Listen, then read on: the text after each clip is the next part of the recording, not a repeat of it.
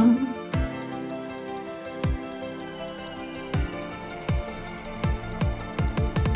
Talk Podcast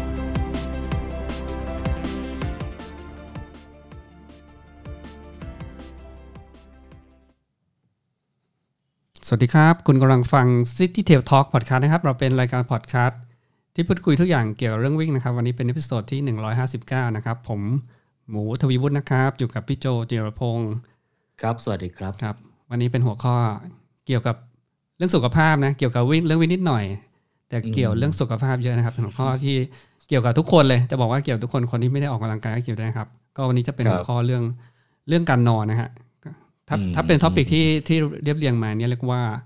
sleep is your super power การนอนเป็นการเพิ่มพลังที่ยิ่งใหญ่นะครับก็เดี๋ยวขอเท้าความก่อนเนื้อหาวันนี้นะครับนำมาจากผู้เชี่ยวชาญการนอนโดยเฉพาะเลยนะชื่อมิสแนนซี่โรสไตน์นะครับเป็น sleep ambassador นะครับผู้เชี่ยวชาญการนอนที่สถาบันโลเซเนียนะครับที่อเมริกาซึ่งคุณแนนซี่เนี่ยเขาก็มีการไปพูดแล้วก็ออกเรียกว่าบทเรียนออนไลน์หลายที่นะครับผมก็ไปเทคคอร์สคอร์สหนึ่งชื่อคอร์สก็คือตามหัวข้อวันนี้เลยนะก็เลยพยายามสรุปแล้วก็รีวิวนะครับสิ่งที่ได้มาจากการไปเทรนคอร์สนี้มานะครับแล้วดูว่าเรามีประโยชน์และอยากจะมาแชร์เนาะเพราะว่าถ้าเกิดเดี๋ยวลองฟังดูนะครับผมว่าทุกคนจะได้ข้อคิดแล้วก็นำไปนำไปใช้อืมครับนะครับเนื้อหาก็คือเรื่องนี้เลยครับ Sleep is your super powerเปลี่ยนการนอนของคุณให้เป็นพลังที่ยิ่งใหญ่ครับคือจะว่าไปแล้วนี่การนอนนี่คือสำหรับคนที่ไม่มีปัญหาก็ก็ไม่มีปัญหานะเขาก็ใช้ใช้ชีวิตอย่างมีความสุขนอนหลับสบายหลับง่ายอาจจะตื่นยากสักหน่อยนะครับมาลองลองฟังนิดนึงนะครับว่าเนื้อหามีอะไรเนื้อหาจังหลักที่ผมจะพูดเนี่ยเป็นหลักๆคือสามส่วนนะครับส่วนแรกเนี่ยจะมาพูดเรื่องทำไมการนอนเป็นเรื่องสำคัญอืมคือคนรู้เรารู้แล้วสำคัญแต่รู้ไหมว่าทำไมเนาะก็จะพูดถึงเรื่องวิทยาศาสตร์การนอนนะครับเรื่องความจำเป็นของการนอนแล้วก็ถ้าถ้าเรานอนได้พอมันน่าจะเกิดอะไรขึ้นหรือมันเกิดอะไรขึ้นอะไรอย่างนี้ครับอันที่สองเนี่ยเพื่อพอพอเราทราบความจำเป็นแล้วอันที่สองให้เราก็คือเรามาสำรวจตัวเองก็คือตัวคุณนะครับว่าตอนเนี้ยการนอนของคุณเป็นยังไงเอาเอาแบบ actual ก่อนนะเอออันนี้เรามาลิสต์กันว่าอุปสรรคมีอะไรบ้างนะครับนอนไม่หลับหรือว่านอนไม่พอเนี่ยของของคุณเองเกิดจากอะไรแล้วเดี๋ยวลองมาฟังเนื้อหาว่าส่วนใหญ่นี่เขาเขารวบรวมมาเนี่ยมันมีอะไรบ้างนะครับส่วนสุดท้ายส่วนที่สามเนี่ยเขาจะเป็นแผนในการปรับปรุงอืมปรับปรุงว่าทำไงให้มันดีขึ้นเนี่ยนะทำแล้วพอเรารู้ว่ามีส่วนไหนต้องปรับปรุงหรือว่าชั่วโมงไม่พออะไรเงี้ยครับมาดูวิธีการปรับปรุงว่าต้องทำอะไรบ้างแล้วทำยังไงนะครับอ่าส่วนที่สี่เป็นส่วนแถมท้ายอันนี้ไม่ใช่จากคุณแนนซี่นะผมเอามาจากGarmin แล้วกันนะเพราะว่าเราก็นักวิ่งเนาะเราก็ใช้ในการ Garmin อยู่แล้วอ่ะผมใส่ Garmin นอนด้วยโจใส่นอนมั้ยใส่ใส่นอนตอนเมื่อก่อนไม่เคยใส่ตอนหลังๆก็เออเออเห็นมันมีวัดก็เลยใส่ไปด้วยเออเนี่ยมันวัดแล้วมันวัดค่อนข้างละเอียดนะเดี๋ยวมาพูดตรงนี้กันว่าเอา Garmin นะครับตัว Sport Watch เนี่ยแหละมาทำ Sleep Tracker หรือว่า Sleep Monitor เนี่ยมันบอกคุณภาพการนอนได้ด้วยอืมมันบอกอะไรบ้างเนี่ยลองฟังกันนะครับลองฟังให้ถึงช่วงท้ายนะครับผมอยากให้อ่าทุกท่านให้ฟังฟังเข้าใจส่วนแรกก่อนทีนี้พอพอมาดู Garmin Track เนี่ยมันจะรู้แล้วก็เข้าใจมากกว่าอืมเนาะเอามาส่วนแรกเลยกันนะครับการนอนหลับของคุณเนี่ยเพิ่มคุณภาพชีวิตได้ยังไงนะครับเราเราต้องนอนเพื่อมีชีวิตอยู่นะอันเนี้ยเป็นเรื่องจำเป็นทุกคนต้องนอนนะครับการนอนเป็นสิ่งจำเป็นเพื่อมีชีวิตต่อมีเพียงคุณเท่านั้นที่สามารถนอนหลับเพื่อคุณได้ถูกไหมไม่มีใครนอนไม่มีใครนอนแทนของเราได้ใช่เราสามารถจ้างคนอื่นทำงานได้ถูกไหมจ้างเอางานจ้างเอาซอสได้แต่นอนเนี่ยเราไม่สามารถจ้างใครได้มานอนแทนเราต้องทำเองปัจจัยด้านสุขภาพอ่ะเราจะทำให้สุขภาพดีเนี่ยคนอื่นก็ทำแทนไม่ได้เราก็ต้องทำของเราเองนะครับแล้วก็ที่มันจำเป็นคือการนอนไม่มีผลกระทบอย่างมากต่อสิ่งที่คุณจะต้องทำตอนที่ตื่นออกมาอืมใช่ใช่ก็คือสิ่งที่จะแอคชั่นตอนช่วงไม่นอนก็คือผลลัพธ์นะครับจากคุณภาพของการนอนของคุณแหละมันมีประสิทธิภาพเพียงเพียงไหนนะครับเพราะฉะนั้นในช่วง ที่เราทำงานระหว่างวันเนี้ยทั้งออกกำลังกายใช่ไหมไปทำงานหรือว่านักเรียนก็ตามอะครับมันเราก็ต้องใช้ประสิทธิภาพใช้สมาธิในการทำงานถูกไหมไปทำงานไปประชุมไปพูดคุยเพื่อนร่วมงานเพื่อนคุยลูกค้าหัวหน้าลูกน้องเนี่ยนะครับมันก็ต้องใช้แล้วก็ใช้สมองใช้สมาธินะครับใช้แรงไปออกกำลังกายคุยกับคนที่ครอบครัวทั้งหมดเนี่ยมันก็ต้องใช้ใช้พลังงานนะครับก็จะเกิดจากตัวเราเนี่ยแหละว่ามันมีพลังงานเพียงพอหรือเปล่านะครับครับคือผมคิดว่าเซสชั่นแรกที่หมูจะเล่าให้ฟังเนี่ยเหมาะสำหรับคนที่เอ่ออาจจะบ้างงานโหมทำงานหนักอืมอ่าอาจจะมีเวลาพักผ่อนน้อยคิดว่าร่างกายแข็งแรงนะยังหนุ่มยังแน่นยังเป็นสาวยังอะไรเนี่ยนะอดนอนนิดๆหน่อยๆเนี่ยก็รู้สึกโอเคไม่เป็นไรครับนะฮะอ่าวันนี้ถ้าถ้ามาฟังเนี่ยอาจจะเข้าใจนะประโยชน์แล้วก็โทษของการนอนที่ไม่เหมาะสมด้วยครับอ่าครับผมครับอ่าก็จะช่วงแรกจะลองเดี๋ยวลองให้ให้ลองฟังนี้นะครับอ่าทำไมการนอนเป็นเรื่องสำคัญสำหรับมนุษย์อืมคือการนอนปกติเราเราต้องแบบพิถีพิถันต้องออกแบบหรือเปล่าเอ่อปกติมันก็นอนเข้าไปนอนแล้วก็นอนน่าจะหลับเลยเนาะแต่ตอนเนี้ยเรียกว่าวัฒนธรรมมันก็เปลี่ยนไปเรื่อยๆเนาะตอนนี้สังสังคมเราก็พอยิ่งชีวิตในเมืองเนี่ยมันก็จะมีอะไรให้ให้เราทำในช่วงที่พระอาทิตย์ตกไปแล้วเยอะนะมันก็จะมีผลกับเรียกว่าชั่วโมงการนอนมันก็จะมีโอกาสเจียดไปทำอย่างอื่นเนาะเออตอนเนี้ยใครยิ่งใครติด Netflix อะไรเงี้ยนะโอ้โหแบบใช่ไหมตอนเย็นนี้ก็เลิกงานก็กินข้าวก็อยากจะไปดูซีรีส์ต่ออะไรเงี้ยดูแล้วมันบางทีมันติดใช่ไหมมันพอมันติดเนี่ยมันก็จะไปกระทบผลเวลาการนอนของคุณนะครับหรือว่าอะไรก็ตามที่คุณอยากอยากจะทำกลางคืนอะไรเงี้ยบางคนติดเกมใช่ไหมผมบางคนติดเกมยิ่งเด็กเลยครับติดเกมอืมคือพฤติกรรมบางอย่างมันเปลี่ยนไปเพราะว่ามันเป็นวัฒนธรรมของที่เราที่เราใช้ชีวิตนะครับโดยเฉพาะชีวิตในเมืองบางทีก็ไปไปกินกับเพื่อนอะไรเงี้ยนะแต่ตอนนี้อาจจะน้อยต้องรอเราเขาแบบเปิดคือวิถีชีวิตปัจจุบันเนี่ยมันทำให้อันอื่นกิจกรรมอื่นเนี่ยมาเป็น priority มากกว่าการนอนใช่เลยทำให้เบียดบังการนอนเบียดบังชั่วโมงไปอ่าอ่าอันนี้แหละนี่แหละเป็นประเด็นของวิถีชีวิตปัจจุบันเนาะครับอ่ามามาดูเรื่องที่ทำไมการนอนเรื่องสำคัญนะครับก็ขอเท้าความไปเรื่องเอ่อวิทยาศาสตร์การนอนหลับหนึ่งศูนย์หนึ่ง เราอยู่ในเรื่องเทคโนโลยีเนาะอ่าตอนนี้ผมว่าหลายคนก็ใช้เรียกว่าแท็กเกอร์นะ Apple Watch นาฬิกา Garmin Speedbit ใช่ปะอันนี้พวกใหญ่มันก็จะวัดแทร็กแอคทิวิตี้ระหว่างวันออกกำลังกายนะแล้วก็ตัวที่ผมบอกตัวเนี่ยก็สามารถวัด Sleep Tracker ได้วัดคุณภาพการนอนได้นะครับมีเทคโนโลยีช่วยการนอนเต็มไปหมดเลยถูกไหมจะเคยได้ยินนี่ไหมหมอนหมอนที่มันวัดอะไรว่าเรานอนกิ้งได้หรือเปล่าหรือหรือมันมีแผ่นรองนอนที่แบบเอาไว้ดีเทคว่าร่างกายเราพลิกตัวหรือเปล่าอืม อืมมันมันมันเป็นแผ่นอะนะแล้วเอามาต่อกับมันมีตัวรับแล้วก็เชื่อมกับ Wi-Fi อะไรเงี้ยก็จะมีแอปคอยมอนิเตอร์อะไรเงี้ยอืมอืมมีเยอะแยะไปเลยนะครับเทคโนโลยีแต่แต่คุณรู้ไหมว่าเทคโนโลยีที่การนอนที่ซับซ้อนที่สุดเนี่ยคืออยู่ในร่างกายของเรานี่แหละครับอืมมันคอยปรับตัวให้เข้ากับวิถีของแต่ละคนด้วยนะครับอืมมันซับซ้อนมากเลยนะในใน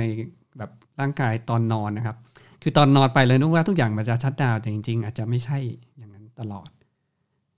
อืมนะครับเกิดอะไรขึ้นบ้างนะครับลองลองฟังอย่างแรกนะครับตอนช่วงเรานอนเนี่ยมันจะมีช่วงหนึ่งที่เขาเรียกว่าสมองเนี่ยมันจะหมดประมวลความทรงจำความทรงจำอะไรล่ะความทรงจำระหว่างวันที่เราทำงานมาแล้วก็เราก็หลับไปอะครับคือสมองมันเหมือนกับเวลาเราผ่านไปก็ผ่านทางตาใช่ไหมตาแล้วเราเอาไปคิดไปโปรเซสอาจจะมาทำงาน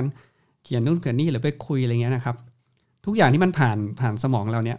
ช่วงเนี้ยนะครับสมองมันจะประมวลดูว่าความจำไหนควรจะต้อง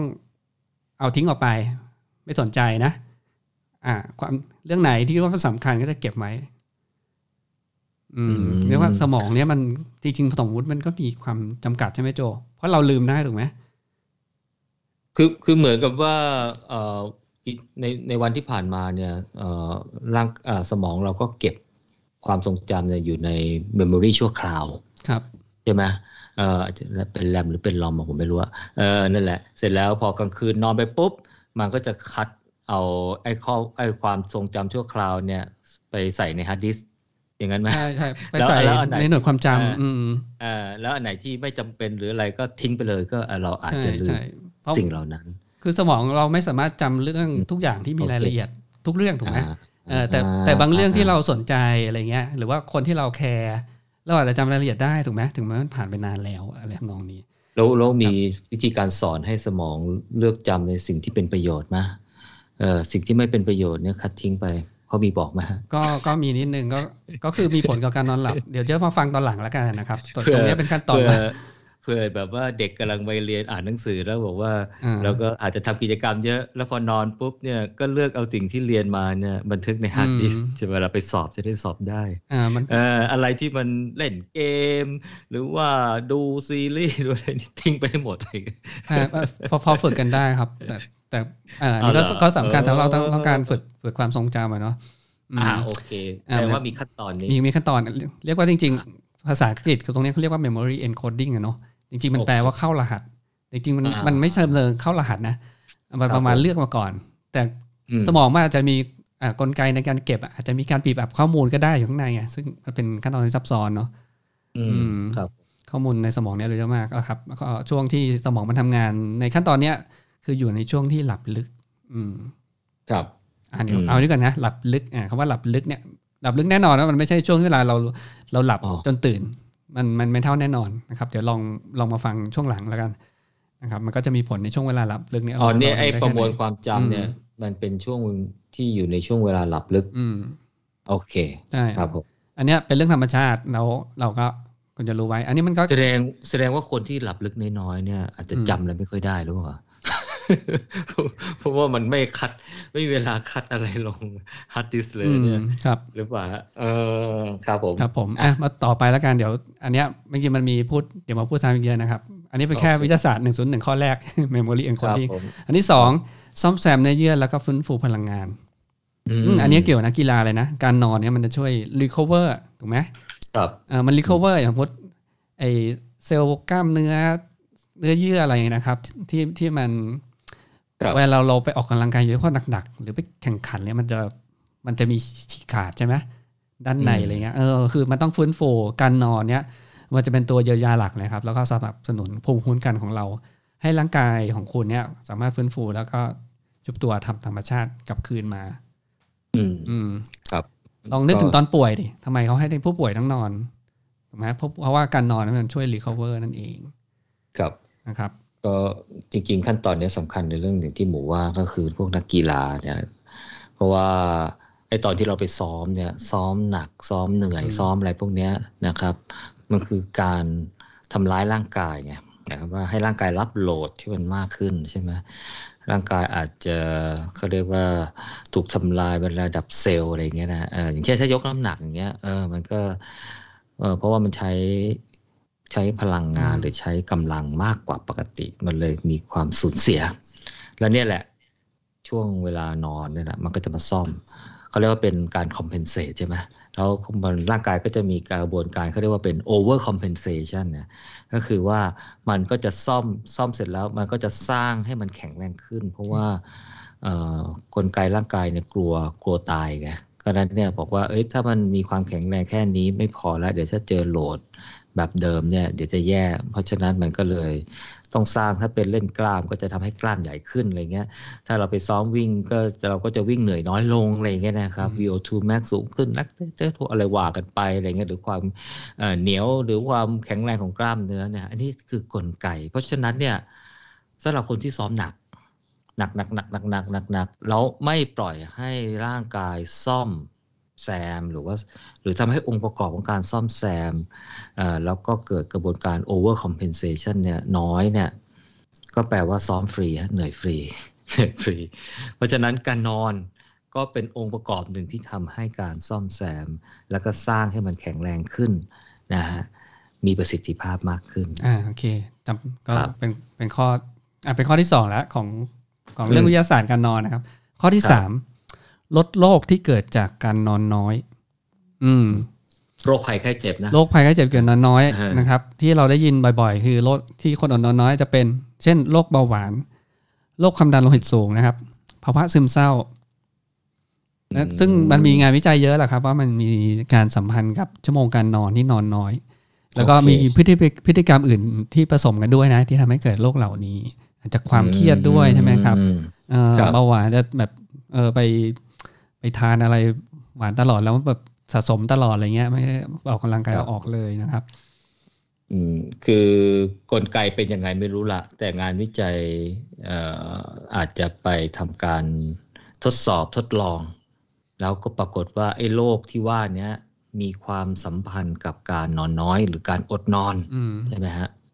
โอเคครับคือเขาบอกร่างกายในช่วงที่นอนเนี่ยมันจะมันจะออกแบบเพื่อมาดูแลตนเองคือมันเหมือนกับเข้ามาเข้ามาทำความสะอาดอะโปรตีน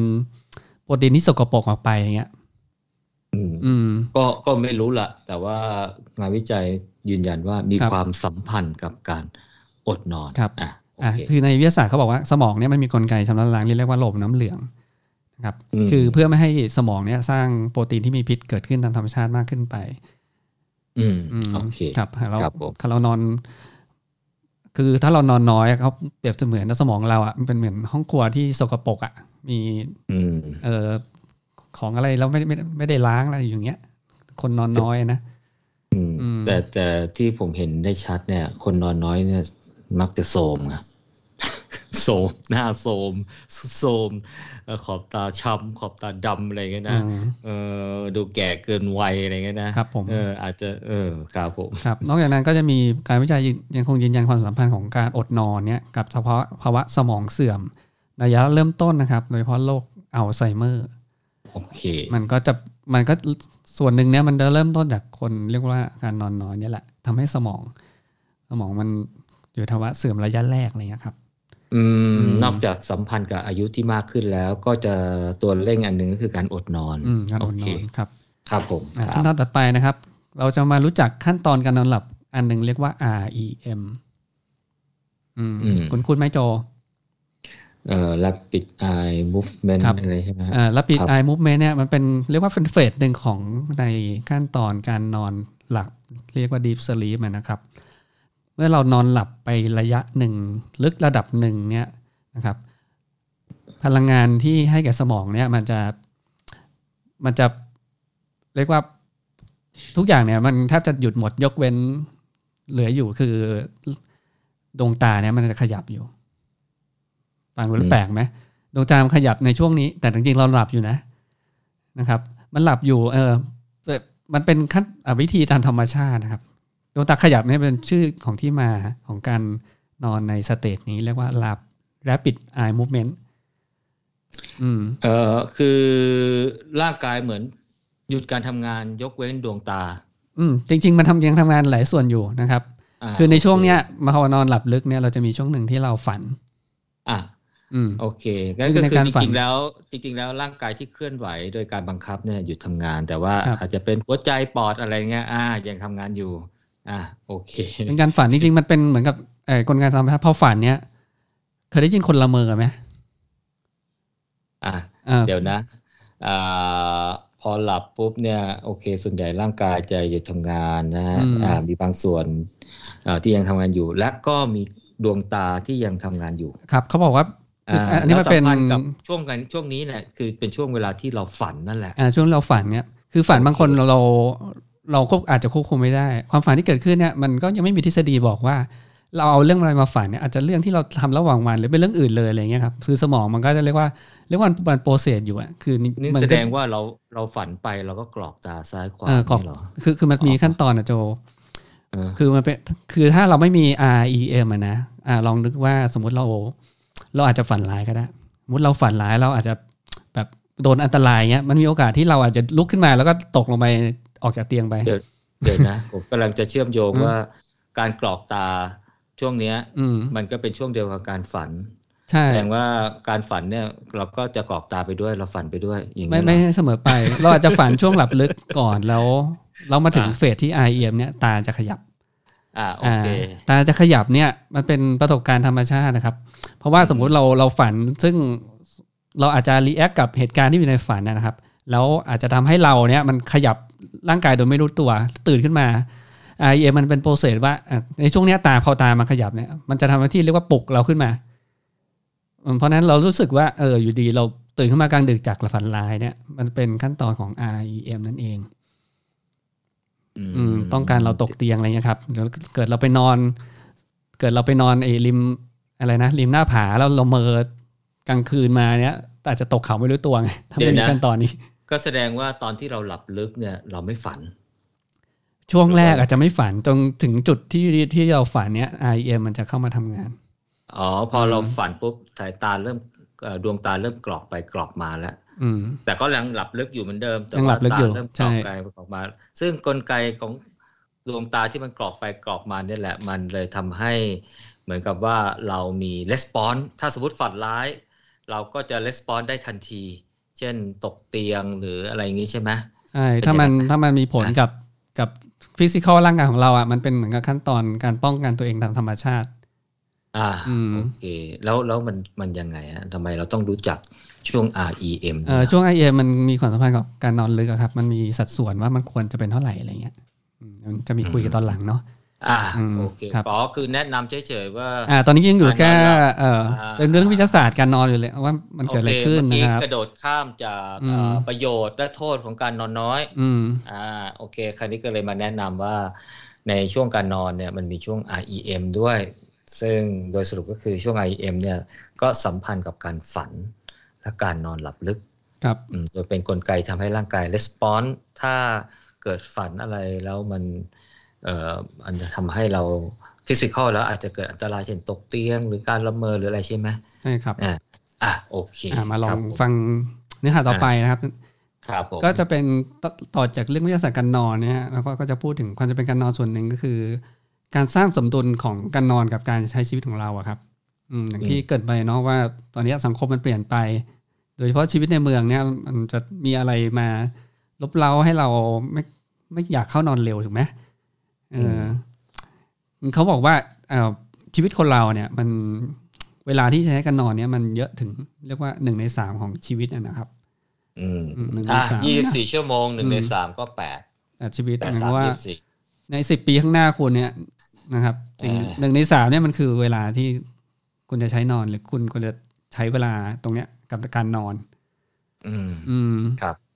ต้องใช้อย่างนั้นเลยเหรอเพราะว่ามันถ้าเราอ่าหนึ่งในสามเนี่ยมันมีผลกับสองในสามของชีวิตของคุณที่เหลือมันมีความสมดุลกันอยู่ไงถ้าเราให้เวลากับหนึ่งในสามบอกไม่ต้องเยอะเอาไปสักสิบเปอร์เซ็นต์พอไหมเราจะได้เอาเวลาที่เหลือไปทำอะไรที่เราอยากทำที่เหลือมันก็จะมีผลกระทบหมายความว่าเวลาที่เหลือคุณเนี่ยสมมติคุณให้ให้เวลานอนแค่ สิบเปอร์เซ็นต์ เนี่ยเอ่อร่างกายคุณก็มันก็ไม่สามารถเต็มร้อยที่จะไปใช้ชีวิตตรงนั้นได้มากเท่าที่คุณต้องการคิดอยู่ดีโอเคก็คือหมูกำลังจะบอกว่าจริงๆแล้วความสมดุลของการนอนนั่นแหละมีผลสำคัญต่อชีวิตการเอาเวลานอนไปแลกเพื่อจะได้ใช้ชีวิตให้มากขึ้นเนี่ยมันจะทำลายสมดุลมันใช่ครับแล้วพอสมดุลนั้นมันเสียไปมันเลยพังไปทั้งอันเลยมันไม่ใช่ว่าพังไปแค่แค่เวลาที่ไม่ได้นอนมันพังหมดเลยใช่ไหมเช่นบอกว่าเอาสองในเออเราไปลดนอนเลยเอาเป็นหนึ่งในห้าเลยนะเราจะได้มีเวลาสี่ในห้าไปใช้ชีวิตแต่ปรากฏว่าสี่ในห้าคุณเนี่ยร่างกายคุณไม่เต็มร้อยเปอร์เซ็นต์ในเพื่อจะใช้ชีวิตในสี่ในห้านั้นนะโอเคก็คือทำให้การดำรงชีวิตในช่วงสี่ในห้านั้นแย่กว่าการที่เราทำแค่สองในสามแล้วก็เจ็ดเวลาหนึ่งในสามไปนอนใช่ใช่ครับโอเคเพราะฉะนั้นก็คงเตือนคนที่ทำงานหามรุ่งหามค่ำนะครับผมเพราะฉะนั้นเนี่ยคิดว่าจะได้ผลงานดีใช่ไหมคิดว่าจะประสบความสำเร็จเนี่ยแต่ถ้าเราเราอาจจะประสบความสำเร็จมากกว่าครับนะแทนที่อาจจะต้องปรับความคิดแทนที่เราจะใช้ปริมาณเวลาในการเพิ่มเพิ่มปริมาณงานเราอาจจะต้องไปปรับปรับเรื่องเราจะทำไงให้ให้มันมีประสิทธิภาพมากขึ้นโดยที่เวลาที่เรามีอยู่ครับก็สอดคล้องกับสังคมปัจจุบันนะเพราะว่าเอ่อโลกปัจจุบันมันไม่ได้เป็นโลกของการใช้แรงงานเป็นส่วนใหญ่ไงมันต้องใช้สมองมันต้องใช้ความคิดสร้างสรรค์มันต้องใช้ฝีมือมันต้องใช้อะไรพวกนี้ใช่ไหมอืมถ้าร่างกายไม่พร้อมเกิดจากการอันเกิดจากการอดหลับอดนอนเพราะฉะนั้นเนี่ยสิ่งเหล่านั้นก็อาจจะไม่ได้แสดง performance หรือว่าประสิทธิภาพออกมาเต็มที่อืมครับผมโจเคยได้ยินคำนี้ไหมมีคนจะพูดว่า ฉันจะนอนเมื่อตอนตายยังไงตอนตายก็ก็ได้นอนอยู่แล้ว I'm sleep when I'm dead คืออันนี้มันอาจจะเป็นคนส่วนน้อยอะแต่ว่าสังคมรอบข้างผมเนี่ยไม่เคยได้ยินนะครับผมมีแต่คนอยากจะนอนเยอะ ไม่ได้ไม่เลยเลยเลยไม่ค่อยไม่ค่อยไม่ค่อยกังวลเรื่องเรื่องนอนน้อยอ่ะมีแต่อยากจะนอนเยอะยกเว้นยกเว้นพวกเด็กเล่นเกมนะเนี่ยเนี่ยเนี่ยเนี่ยชอบเล่นดึกๆเนี่ยเนี่ยเนี่ยเนี่ยแหละอ่าไม่ไหวเนี่ยไม่ไหวอ่าบอกว่าเนี่ยคนที่พูดกันอย่างเงี้ยหมายความถ้าเขาจะทำอย่างเงี้ยหมายความว่าเขาอาจจะตายเร็วอ่ะตายเร็วกว่าปกตินะครับถ้าเกิดเขามีภาวะนอนหลับนอนไม่หลับเรื้อรังเนี่ยหรือว่านอนน้อยเนี่ยเพราะความสมดุลมีความสำคัญมากกว่านะครับความสมดุลเนี่ยมันมามันก็จะมีจุดหนึ่งเรียกว่าเคยได้ยินคำว่าจังหวะหรือว่านาฬิกาชีวิตไหมนาฬิกาชีวิตคนเราเนี่ยมันถูกออกแบบตามธรรมชาติครับแล้วมันจะสื่อสารกับเราคำว่ามันสื่อสารกับเราคือมันจะบอกคุณอะว่าถึงเวลานอนได้ละมันจะให้ความรู้สึกเราถูกไหมเราจะรู้สึกง่วงเองอะพอถึงเวลาถึงเวลาที่มันที่มันควรจะนอนนาฬิกาชีวิตเนี่ยมันจะทำงานตลอดยี่สิบสี่ชั่วโมงครับแล้วก็นาฬิกาชีวิตเนี่ยมันชอบเรียกว่ามันชอบความสม่ำเสมอความเป็นกิจวัตรอืมมันคือมันถ้าถ้าเกิดว่ามันทำทำตามเวลาเนี่ยมันจะทำงานได้ประสิทธิภาพสูงสุดแต่มันก็เก่งพอที่มันจะปรับตามพฤติกรรมเรา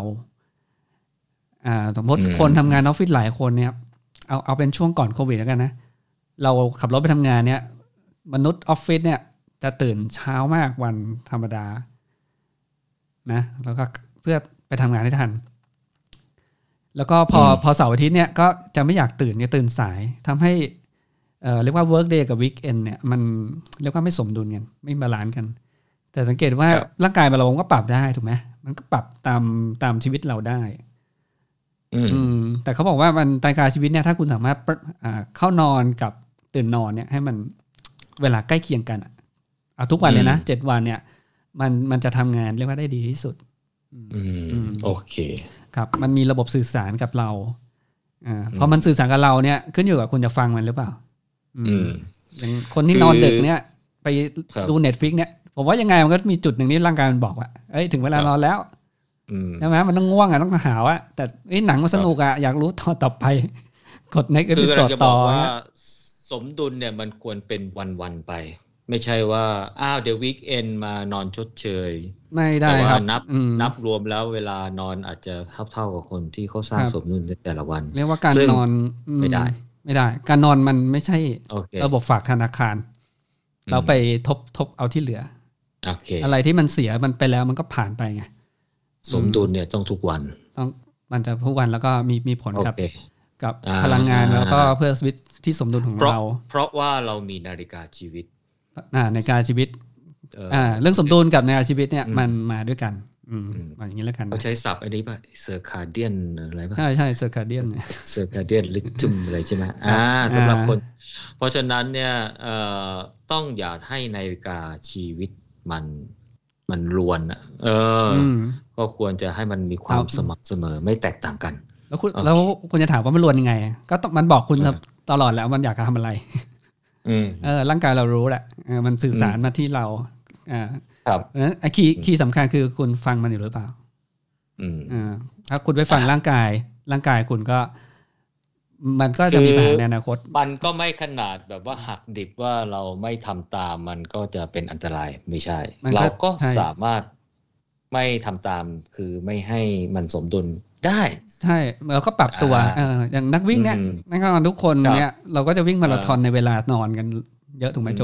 โอเคเออตีสองเนี่ยบางรายการเที่ยงคืนมีหมดแล้วใช่ไหมเที่ยงคืนดินเอามาราธอนเอายังไม่พูดถึงอัลตร้านะมันร่างกายมันปรับได้ไหมถามว่ามันก็ปรับได้เพราะว่าอันเนี้ยเราไม่ได้ทำแบบทำทุกวันนะครับมันก็ปรับได้ครับอืมแต่ในระยะยาวไม่เหมาะสมเพราะจะทำให้เสียสมดุลครับอ่ะต่อไปมาดูเรื่องสำคัญต่อไปความเสี่ยงจากการนอนคุณภาพการนอนที่แย่นอนน้อยนะส่วนหนึ่งมันไม่ใช่เรื่องเรื่องปริมาณน้อยอย่างเดียวด้วยนะเดี๋ยวมาลองมาฟังนะครับความเสี่ยงมีอะไรบ้างครับนิสัยการนอนที่ไม่ดีส่งผลกับพลังงานชีวิตที่สมดุลนั่นเองนะครับคือเมื่อเราเหนื่อยแล้วจะผัดจะผัดเวลานอนเพราะเราอยากจะทำอย่างอื่นอยู่เนี่ยเราก็พยายามไปบอกเอ้ยเดี๋ยวค่อยขยับนอนไปจะขอ ขอดูซีรีส์อีกสักตอนต่ออีกชั่วโมงหนึ่งอะไรเงี้ยนะครับเราจะหาเรื่องอื่นไปนะครับหรือบางครั้งเนี่ยเราเราชอบทำอะไรที่มีอุปสรรคการนอนเช่นไปดื่มกาแฟตอนช่วงเย็นอะไรเงี้ยหรือดื่มพวกเครื่องดื่มบำรุงกำลังคือพอเราก็จะไปชดเชยสมมติว่าวันมันคุ้งขึ้นไปทำงานแล้วมันนอนไม่พอใช่ป่ะเราก็จะพยายามไปอัดพวกกาแฟคาเฟอีนเครื่องดื่มบำรุงกำลังนะเพื่อให้มันเฟสมันจะรู้สึกเฟสไม่เฟสกลับมาแล้วอะไรเงี้ยเดี๋ยวนี้ก็มีใบกระท่อมด้วยอืมอ๋อเหรอมันช่วยด้วยอ่ะโจช่วยสิลองไปซื้อกินสิเห็นมีขายที่โลตัสอะไรอ๋อเราซื้อได้แล้วใช่ไหมโอ้ยซื้อได้นี่ติมถนนนี่เปิดท้ายขายของอะไรใบกระท่อมทั้งทั้งต้นทั้งดอกทั้งใบอะไรเราเห็นขายกันอืมอืมมันก็ที่บอกมามันก็จะเป็นเหมือนตัวตัวช่วยแบบแบบชั่วคราวนะชั่วคราวให้มันมันให้โฟกัสกลับมาเพื่อให้ทำงานได้โดยเฉพาะคนคนที่ทำงานครับไปกด response มันอ่ะอืมอ่าให้มันเปิดให้มันดีขึ้นแล้วหัวเบอร์ก็เหมือนกับเอาเอาเราไปตบหัวทีนึงนะกลับมาปกติอ่าอ่าแต่ซึ่งซึ่งซึ่งอันนี้เป็นวิธีที่คนใช้เยอะอย่างที่หมูบอกไงก็ผ่านการกินกาแฟเครื่องดื่มมันมันชูกำลังอะไรเงี้ยนะครับอืมแต่จะบอกว่ามันไม่สามารถเอ่อเป็นนี้ได้ตลอดวันซึ่งบางครั้งเนี่ยอ่าความมีสติเนี่ยมันมีผลกับไม่ใช่เรื่องประสิทธิภาพการทำงานอย่างเดียวมีผลกับความปลอดภัยของคุณด้วยอ่ะลองนึกถึงดูสมมุติเราไปกำลังขับรถอยู่อย่างงี้ใช่มั้ยอืมมันสมมุติเราอยู่ดีปุ๊บหลับในไปเนี่ยอุบัติเหตุในเมืองไทยเนี่ยนะครับอืมหลับในเนี่ยน่าจะเป็นหนึ่งในสามของอุบัติเหตุที่แบบอยู่ดีทำไมรถมันไปชนฟุตบาทแล้วมันตกลงมาใช่ป่ะคนคนขับปกติมันจะตกมาได้ไงไงเอ๊ะมันขับเร็วจนตกมาแล้วคือสาเหตุส่วนใหญ่ที่เห็นนะฮะหลับในอืมอืมหลับในกันเยอะแต่หมูรู้ไหมว่าอันนี้มันเป็นปัญหาที่ปลายเหตุอืมคือคนทุกคนก็อาจจะรู้อดนอนมันก็ต้องมีผลอย่างนี้แหละอาจจะหลับในอาจจะง่วงเหงาหาวนอนประสิทธิภาพสมองไม่โปร่งใสอ่ะแต่ว่าคนส่วนใหญ่เนี่ยใช้ชีวิตจนกระทั่งทำให้ตัวเองเนี่ยต้องตกอยู่ในสภาพแบบเนี้ยก็อาจจะเป็นสิ่งที่เขาเลือกเองหรือเป็นสิ่งที่สิ่งแวดล้อมมันบีบคั้นเนี่ยอันเนี้ยอาจจะต้องเป็นอีกเรื่องนึงเลยนะเอออย่างเช่นคือถ้ามันไม่ทำงานหามรุ่มหามค่ำมันก็จะไม่มีเงินอะไรอย่างเงี้ยหรืออะไรอย่างเงี้ยหรือไม่ก็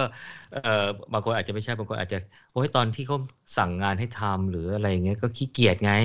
ผัดวันประกันพรุ่งอะไรเงี้ยจนกระทั่งจะถึงเดดไลน์แล้ว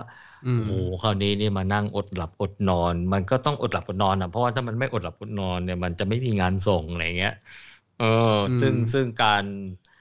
สร้างสถานการณ์ให้ตัวเองเข้าสู่เอ่อเอ่อเหตุการณ์แบบเนี้ยอืมอันนี้อาจจะเป็นอีกเรื่องนึงนะเออเพราะว่าทุกคนมีความจำเป็นของชีวิตต่างๆกันอืมครับแต่ว่าที่สรุปก็คือว่ามันทำให้เสียสมดุลแล้วก็เกิดอาการอย่างที่ว่าเสียสมดุลอะไรว่าขาดพลังงานนะครับแล้วก็ขาดขาดความโฟกัสแล้วก็สิ่งสำคัญคือทำให้เรียกว่า judge judgment ในการตัดสินใจเนี่ยมันตอบสนองช้าโอเคโดยเฉพาะที่ผมยกตัวอย่างคือการขับรถเนี่ยการขับการหลับในขับรถเนี่ยมันมันเกิดอุบัติเหตุเยอะแล้วมันทำให้มีผลกับทั้งตัวเรากับคนใช้ถนนที่อาจจะต้องบาดเจ็บหรือเสียชีวิต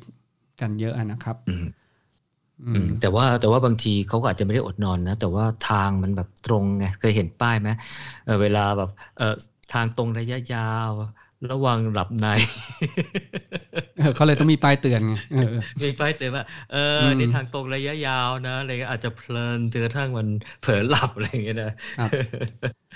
อันนี้เป็นผลเรื่องของเรียกว่าโพสต์ลีฟก็ยังมีอีกข้อหนึ่งนะ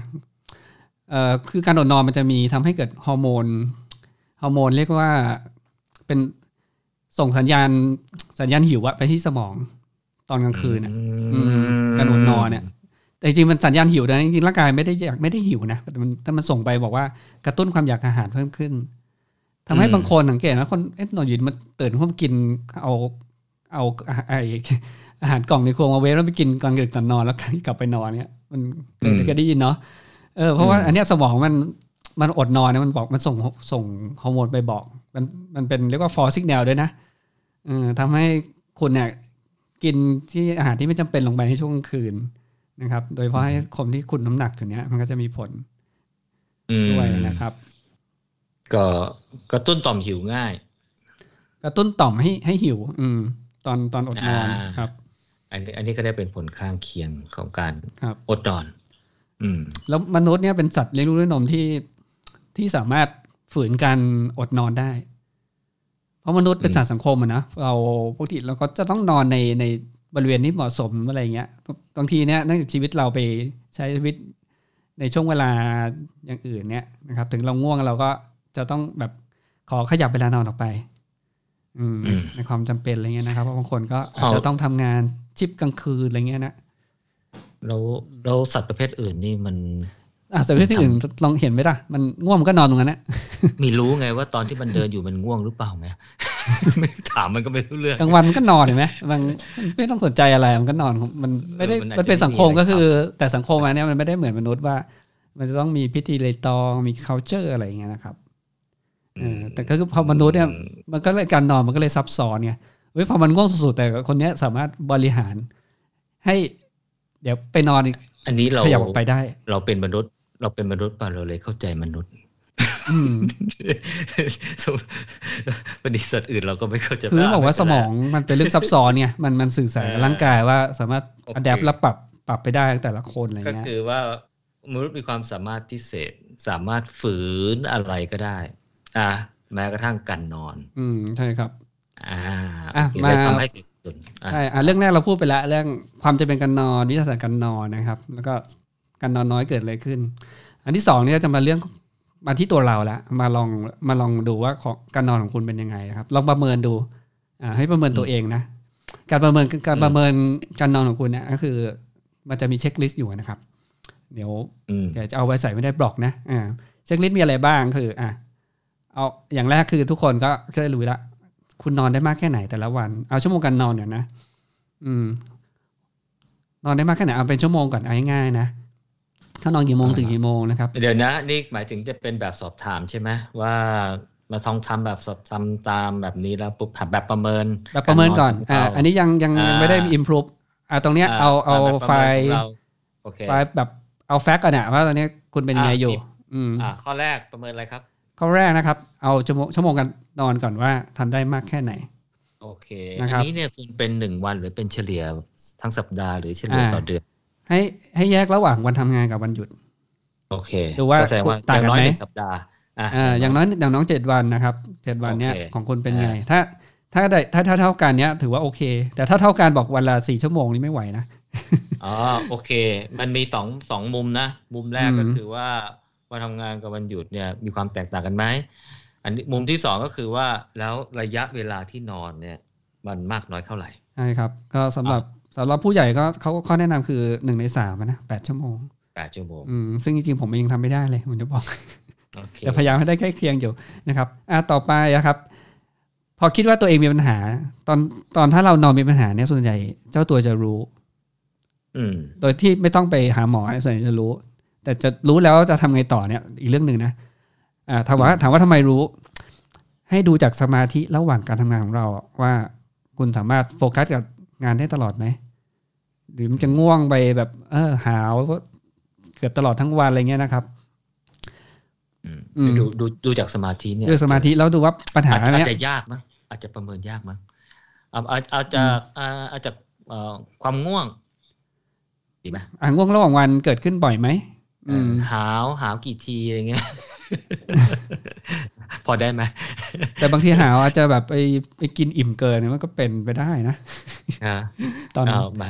ายโมงตอนบ่ายนะอาจจะเป็นอะไรนะอินดิเคเตอร์ครับ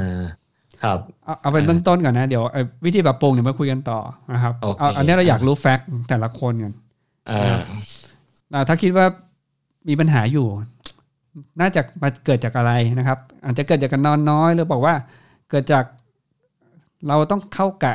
กลางคืนดึกทำให้เข้านอนดึกเลยเวลาตื่นนอนไม่เป็นเวลาอะไรอย่างนี้คืออันนี้ต้องต้องตอบสาเหตุแต่ห้ามตอบว่านอนน้อยก็แน่นอนแล้วเพราะว่าถ้านอนไม่พอสาเหตุต้องนอนน้อยไม่เอาเดี๋ยวมันไม่ได้ประโยชน์ต้องบอกว่าอะไรเป็นสาเหตุทำให้นอนน้อยใช่อันนี้คือเพื่อเพื่อดูเบสไลน์ของแต่ละคนก่อนว่าตอนนี้ที่ทำทำได้มากแค่ไหน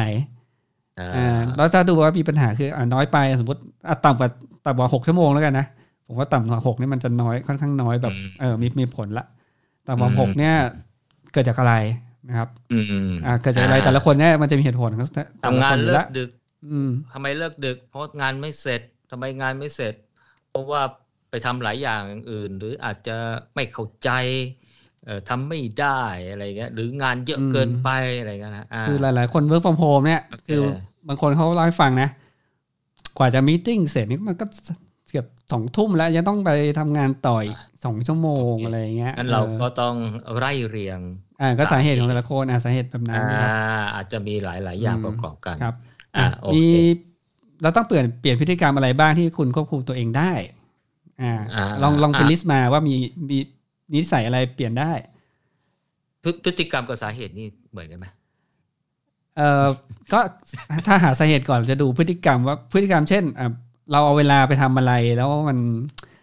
มันจะเสียไปไงแต่เราไม่รู้ตัวอาจจะเป็นสาเหตุที่อยู่ภายใต้การควบคุมของเราอาจจะเข้าข่ายพฤติกรรม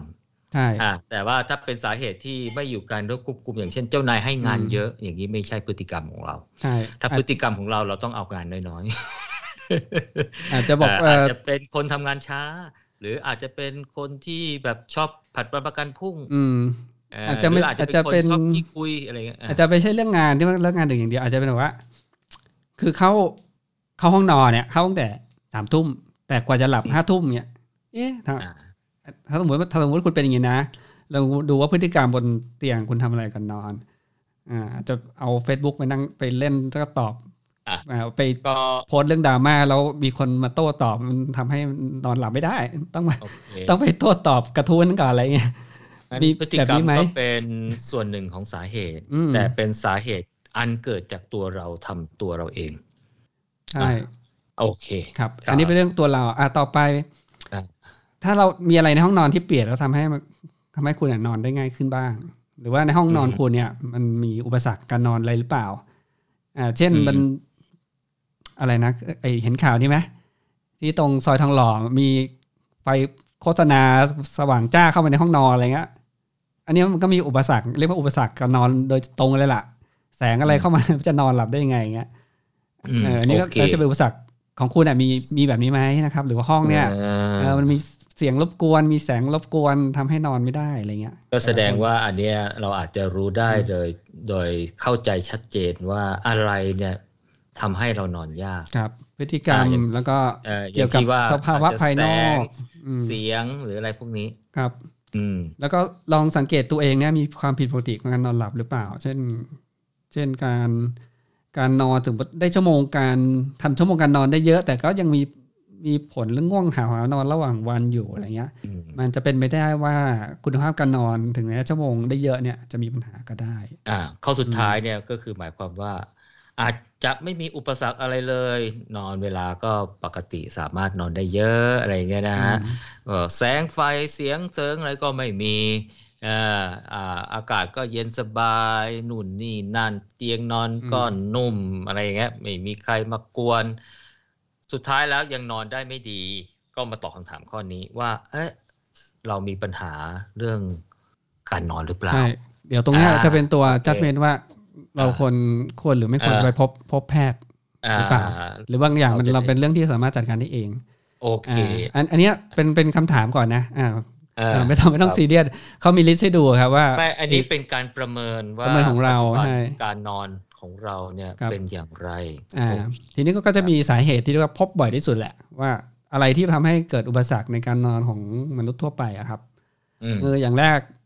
ที่ยกตัวอย่างไปอะครับชั่วโมงการนอนที่ไม่ปกติอืมอืม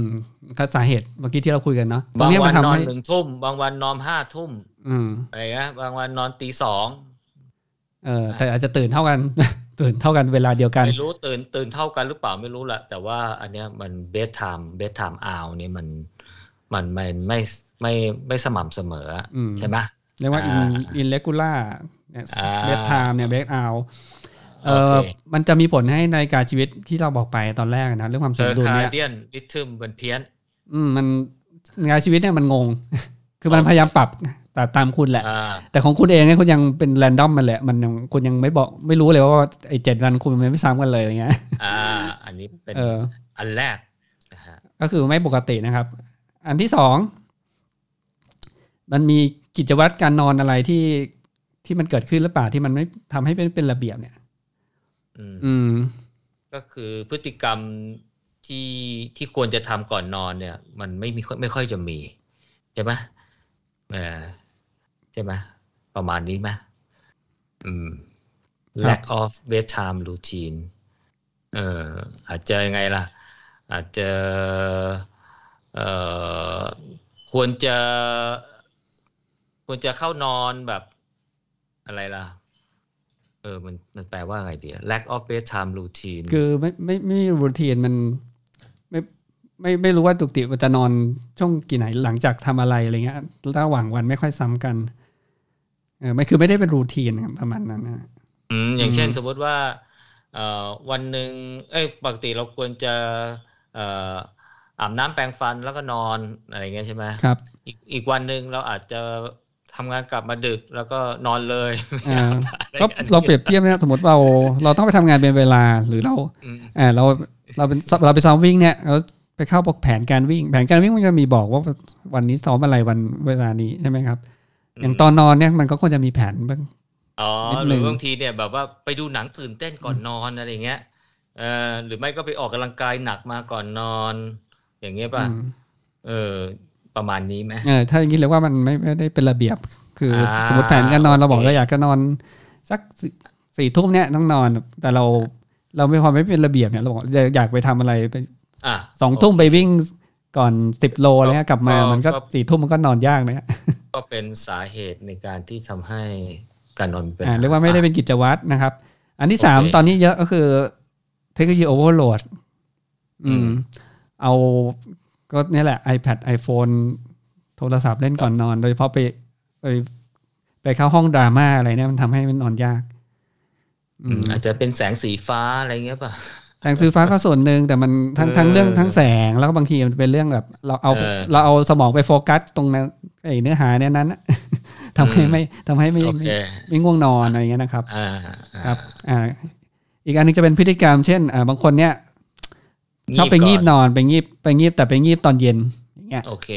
ไปงีบตอนเย็นมันก็มีผลของการนอนหลับยากนะครับงีบตอนบ่ายโอเคแต่งีบตอนเย็นไม่โอเคโอเคอันปัจจัยปัจจัยอันสุดท้ายอาจจะเป็นปัจจัยเฉพาะตัวเช่นการหายใจไม่เหมาะสมอ่าการหายใจไม่เหมาะสมเช่นบางคนเนี่ยตอนนอนแล้วชอบหายใจทางปาก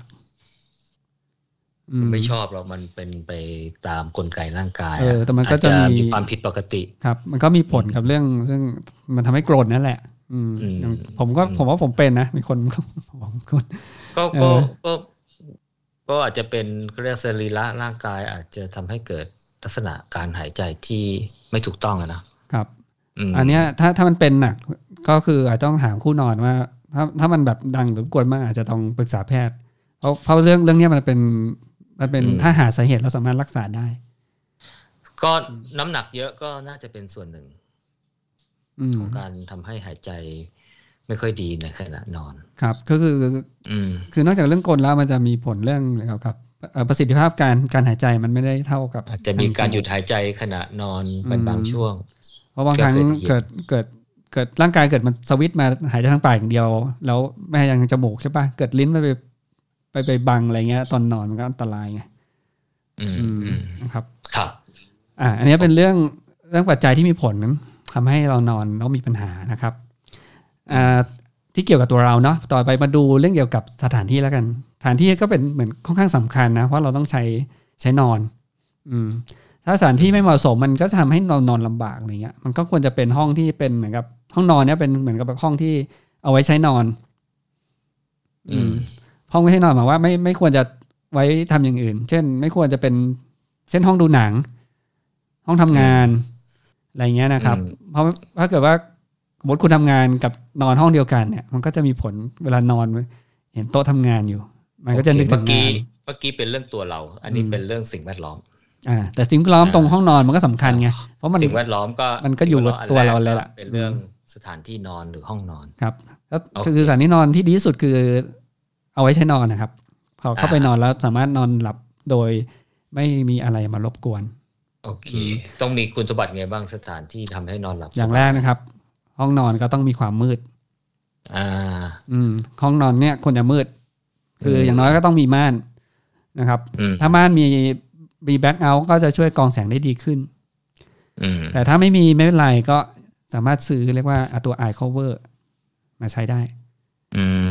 เคยเห็นเนาะเป็น eye cover ที่เอาไว้เอาไว้ปิดตาเราเหมือนเหมือนไปนั่งรถทัวร์แล้วเขาแจกหรือขึ้นเครื่องบินไกลๆแล้วเขาก็แจกให้เราอะนะเพราะว่าอันอันนี้นี่ก็คือปัจจัยที่ส่งเสริมให้นอนหลับได้ดีขึ้นใช่คือเพราะมันจะมีฮอร์โมนตัวหนึ่งที่สำคัญมันจะออกมาตอนไม่มีแสงสว่างก็ได้ยินอันไหนนี่มาฮอร์โมนเมลาโทนินเนาะมันมันมาตอนกลางคืนเนี่ยไอ้มาตอนมืดเนี่ยแหละมันจะออกมา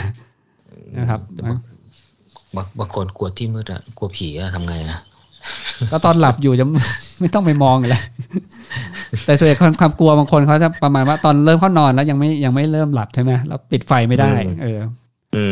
เออแต่ถ้าตอนนี้มันก็จะมีเทคโนโลยีที่แบบเดี๋ยวมันปิดไฟให้ตอนสักสิบห้านาทีแล้วเดี๋ยวมันดับหรือมันหลีให้เยอะมีเยอะแล้วครับพวกนี้พวกสมาร์ทโฮมอันที่สองนะฮะนอกจากห้องมืดอุณหภูมิเขาบอกอุณหภูมิที่เหมาะสมการนอนนี่คุณจะต้องเย็นเย็นแค่ไหนอันนี้ตำราฝรั่งนะเขาบอก หกสิบห้าถึงหกสิบแปด ฟาเรนไฮต์ซึ่งมันคือ สิบแปดถึงยี่สิบ เซลเซียสคือสำหรับคนไทยผมว่ามันหนาวเลยนะผมว่าอันนี้เอาบอกว่าเป็นเป็นไกด์ไลน์แล้วกันเพราะว่าไอ้ความเย็นความร้อนความสบายเนี่ยมันมันก็ขึ้นอยู่กับแต่ละคนเหมือนกันนะบางคนขี้หนาวบางคนขี้ร้อนอะไรเงี้ยนะฮะแต่บอกเป็นไกด์ไลน์ว่า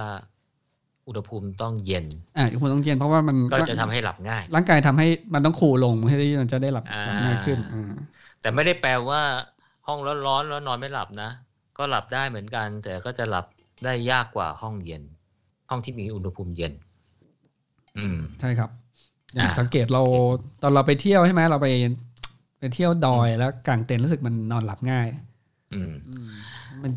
คือเอาเอาเป็นว่าไกด์ไลน์ว่าถ้าใครนอนหลับยากๆเนี่ยก็ทำห้องให้มันมีความมืดมีความเย็นนะอ่าแต่ถ้าใครไม่มีปัญหาตรงนี้ก็ไม่เป็นไรอ่าต่อไปนะครับก็ไม่เรื่องมืดเรื่องอุณหภูมิต่อไปก็เรื่องเสียงอืมเสียงรบกวนก็ไม่ไม่ควรจะมีเลยนะควรจะเงียบอืมเอ่อแต่ถ้ามันห้องมันเงียบแล้วคุณรู้สึกแปลกๆเนี่ยเขาก็จะมีวิธีว่าเอ่อบางคนเขาอาจจะต้องมีเสียงนิดหนึ่งจะหลับได้แต่เสียงเนี้ยไม่ควรเป็นเสียงรบกวนนะครับเสียงเสียงที่สามารถอ่าไม่เรียกว่าเฟรนด์ลี่กับการนอนเนี่ยจะเป็นเสียงเช่นเสียงแบบคงที่นะครับเคยได้ยินเสียงไวท์นอยซ์มั้ยอืมอ่าเรียกว่าไวท์นอยซ์นะครับลองพิมพ์ในใน YouTube มันก็มีเยอะเสียงน้ำไหลเงี้ยเหรอเสียงดนตรีหรือว่าไม่มีอะไรก็เปิดพัดลมอ่าเสียงพัดลมเนี่ยเบาๆคือถ้าเสียงมันคงที่ครับมันมันจะไม่มีผลต่อสมองคงที่แบบไม่ไม่ดังนะแต่ถ้าเสียงสมมติเราบางคนบอกเปิดชอบเปิดเพลงนอนล่ะคือคือถึงแม้การเปิดเพลงแล้วหลับไปแล้วเนี่ยสมองมันยังต้องโปรเซสคำอืมมันประมวลผลอยู่นะแล้วคนที่แบบตอนนอนแล้วใส่หูฟังแล้วหลับไปแล้วมันยังดังอยู่ทั้งคืนเนี่ยคนนอนคนนอนคนเดียวอันนี้มีผลนะเพราะว่าสมองมันไม่ได้พักนะสมองมันจะต้องฟังแล้วก็เอาไปโปรเซสไงถึงแม้ว่าตอนนั้นคุณหลับอยู่ครับก็เสียงรบกวนก็เหมือนกันนะสำหรับบางคนนี่เสียงนิดเสียงหน่อยนี่ไม่ได้เลยนะใช่บางคนเขาเขาไม่ได้เลยแต่บางคนเขาก็ต้องชอบฟังเพลงก่อนนอนอะไรเงี้ยครับโอ้แต่บางคนนี่นะนอนอยู่ที่คือทึกคึกโครมนะแบบเหมือนกับตัวเองปิดสวิตช์การฟังการได้ยินก็หลับไปได้อย่างหน้าตาเฉยมันคือก็หลับไปได้แต่จริงๆนะการหลับของคนนั้นเนี่ยสมองเขาเขาไม่ได้พักเหมือนกับเสียงเงียบไงแต่เขาอาจจะบอกเขาเองว่าเขานอนได้ตัวเองนะเออแต่ความเป็นจริงเนี่ยธรรมชาติก็เป็นธรรมชาติแหละว่ายังไงสมองก็ได้ยินเสียงอยู่นะครับเพราะฉะนั้นห้องเนี่ยก็มีมีคำแนะนำว่าโดยเฉพาะห้องนอนเนี่ยไม่ควรจะมีทีวีอยู่อืมก็มีได้มั้งก็ไม่ต้องเปิดอ่าแต่มีแล้วมันเปิดป่ะล่ะหรือว่าเปิดไปเนี่ยตอนนี้มันมีตั้งแบบสลีปโหมดได้ใช่ไหมก็ตั้งเปิดตอนยังไม่นอนไงอืมแต่ก็จริงๆเขาก็แนะนำว่าไม่ควรมีทีวีเพราะว่ามันก็จะทำให้ยั่วยวนให้เปิดก่อนนอนคือเปิดไม่นอนบางคนเปิดไปแล้วก็หลับไงจะกลายเป็นว่าเสียงทีวีมันก็มากวนตอนที่เรานอนอะไรเงี้ยแล้วเสียงมากวนด้วยโอเคนะครับเขาบอกถ้าถ้าทำได้ให้ถอดไปเลยเอาไปไว้ห้องอื่นอืมก็ห้องนอนมันก็จำไว้ห้องนอนไม่ไม่ควรจะเป็นห้องห้องความความบันเทิงครับครับอันนี้ผมผมแนะนำทริคที่ผมใช้เองนะผมไปซื้อลำโพงไอ้ Google Speaker อ่ะจะเคยเห็นไหมอันไม่กี่ร้อยหรอกอืมของมี่อ่ะไอ เอมันก็เชื่อมกับ Google Assistant นะมันเราก็สั่งมาบอกให้ให้ play ให้ play deep sleep music อ่า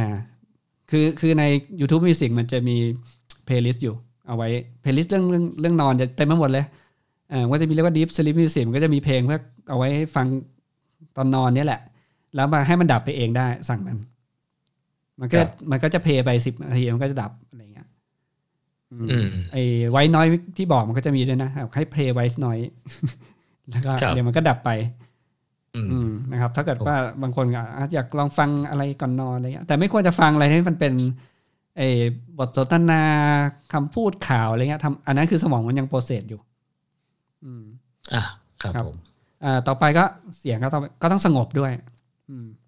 นอกจากอย่างเงี้ยมันควรสงบสงบคือห้องไม่ควรจะวุ่นวายอ่ะคือจัดของอะไรไม่ควรจะแบบรกรุงรังอะไรเงี้ยเราเดินเข้ามามันควรจะเห็นเตียงนอนโล่งๆอะไรเงี้ยนะครับก็ถ้าทำห้องนอนทำให้ให้มันดูแบบ simplify minimum อะไรเนี่ยมันก็จะดูดูน่าจะหลับง่าย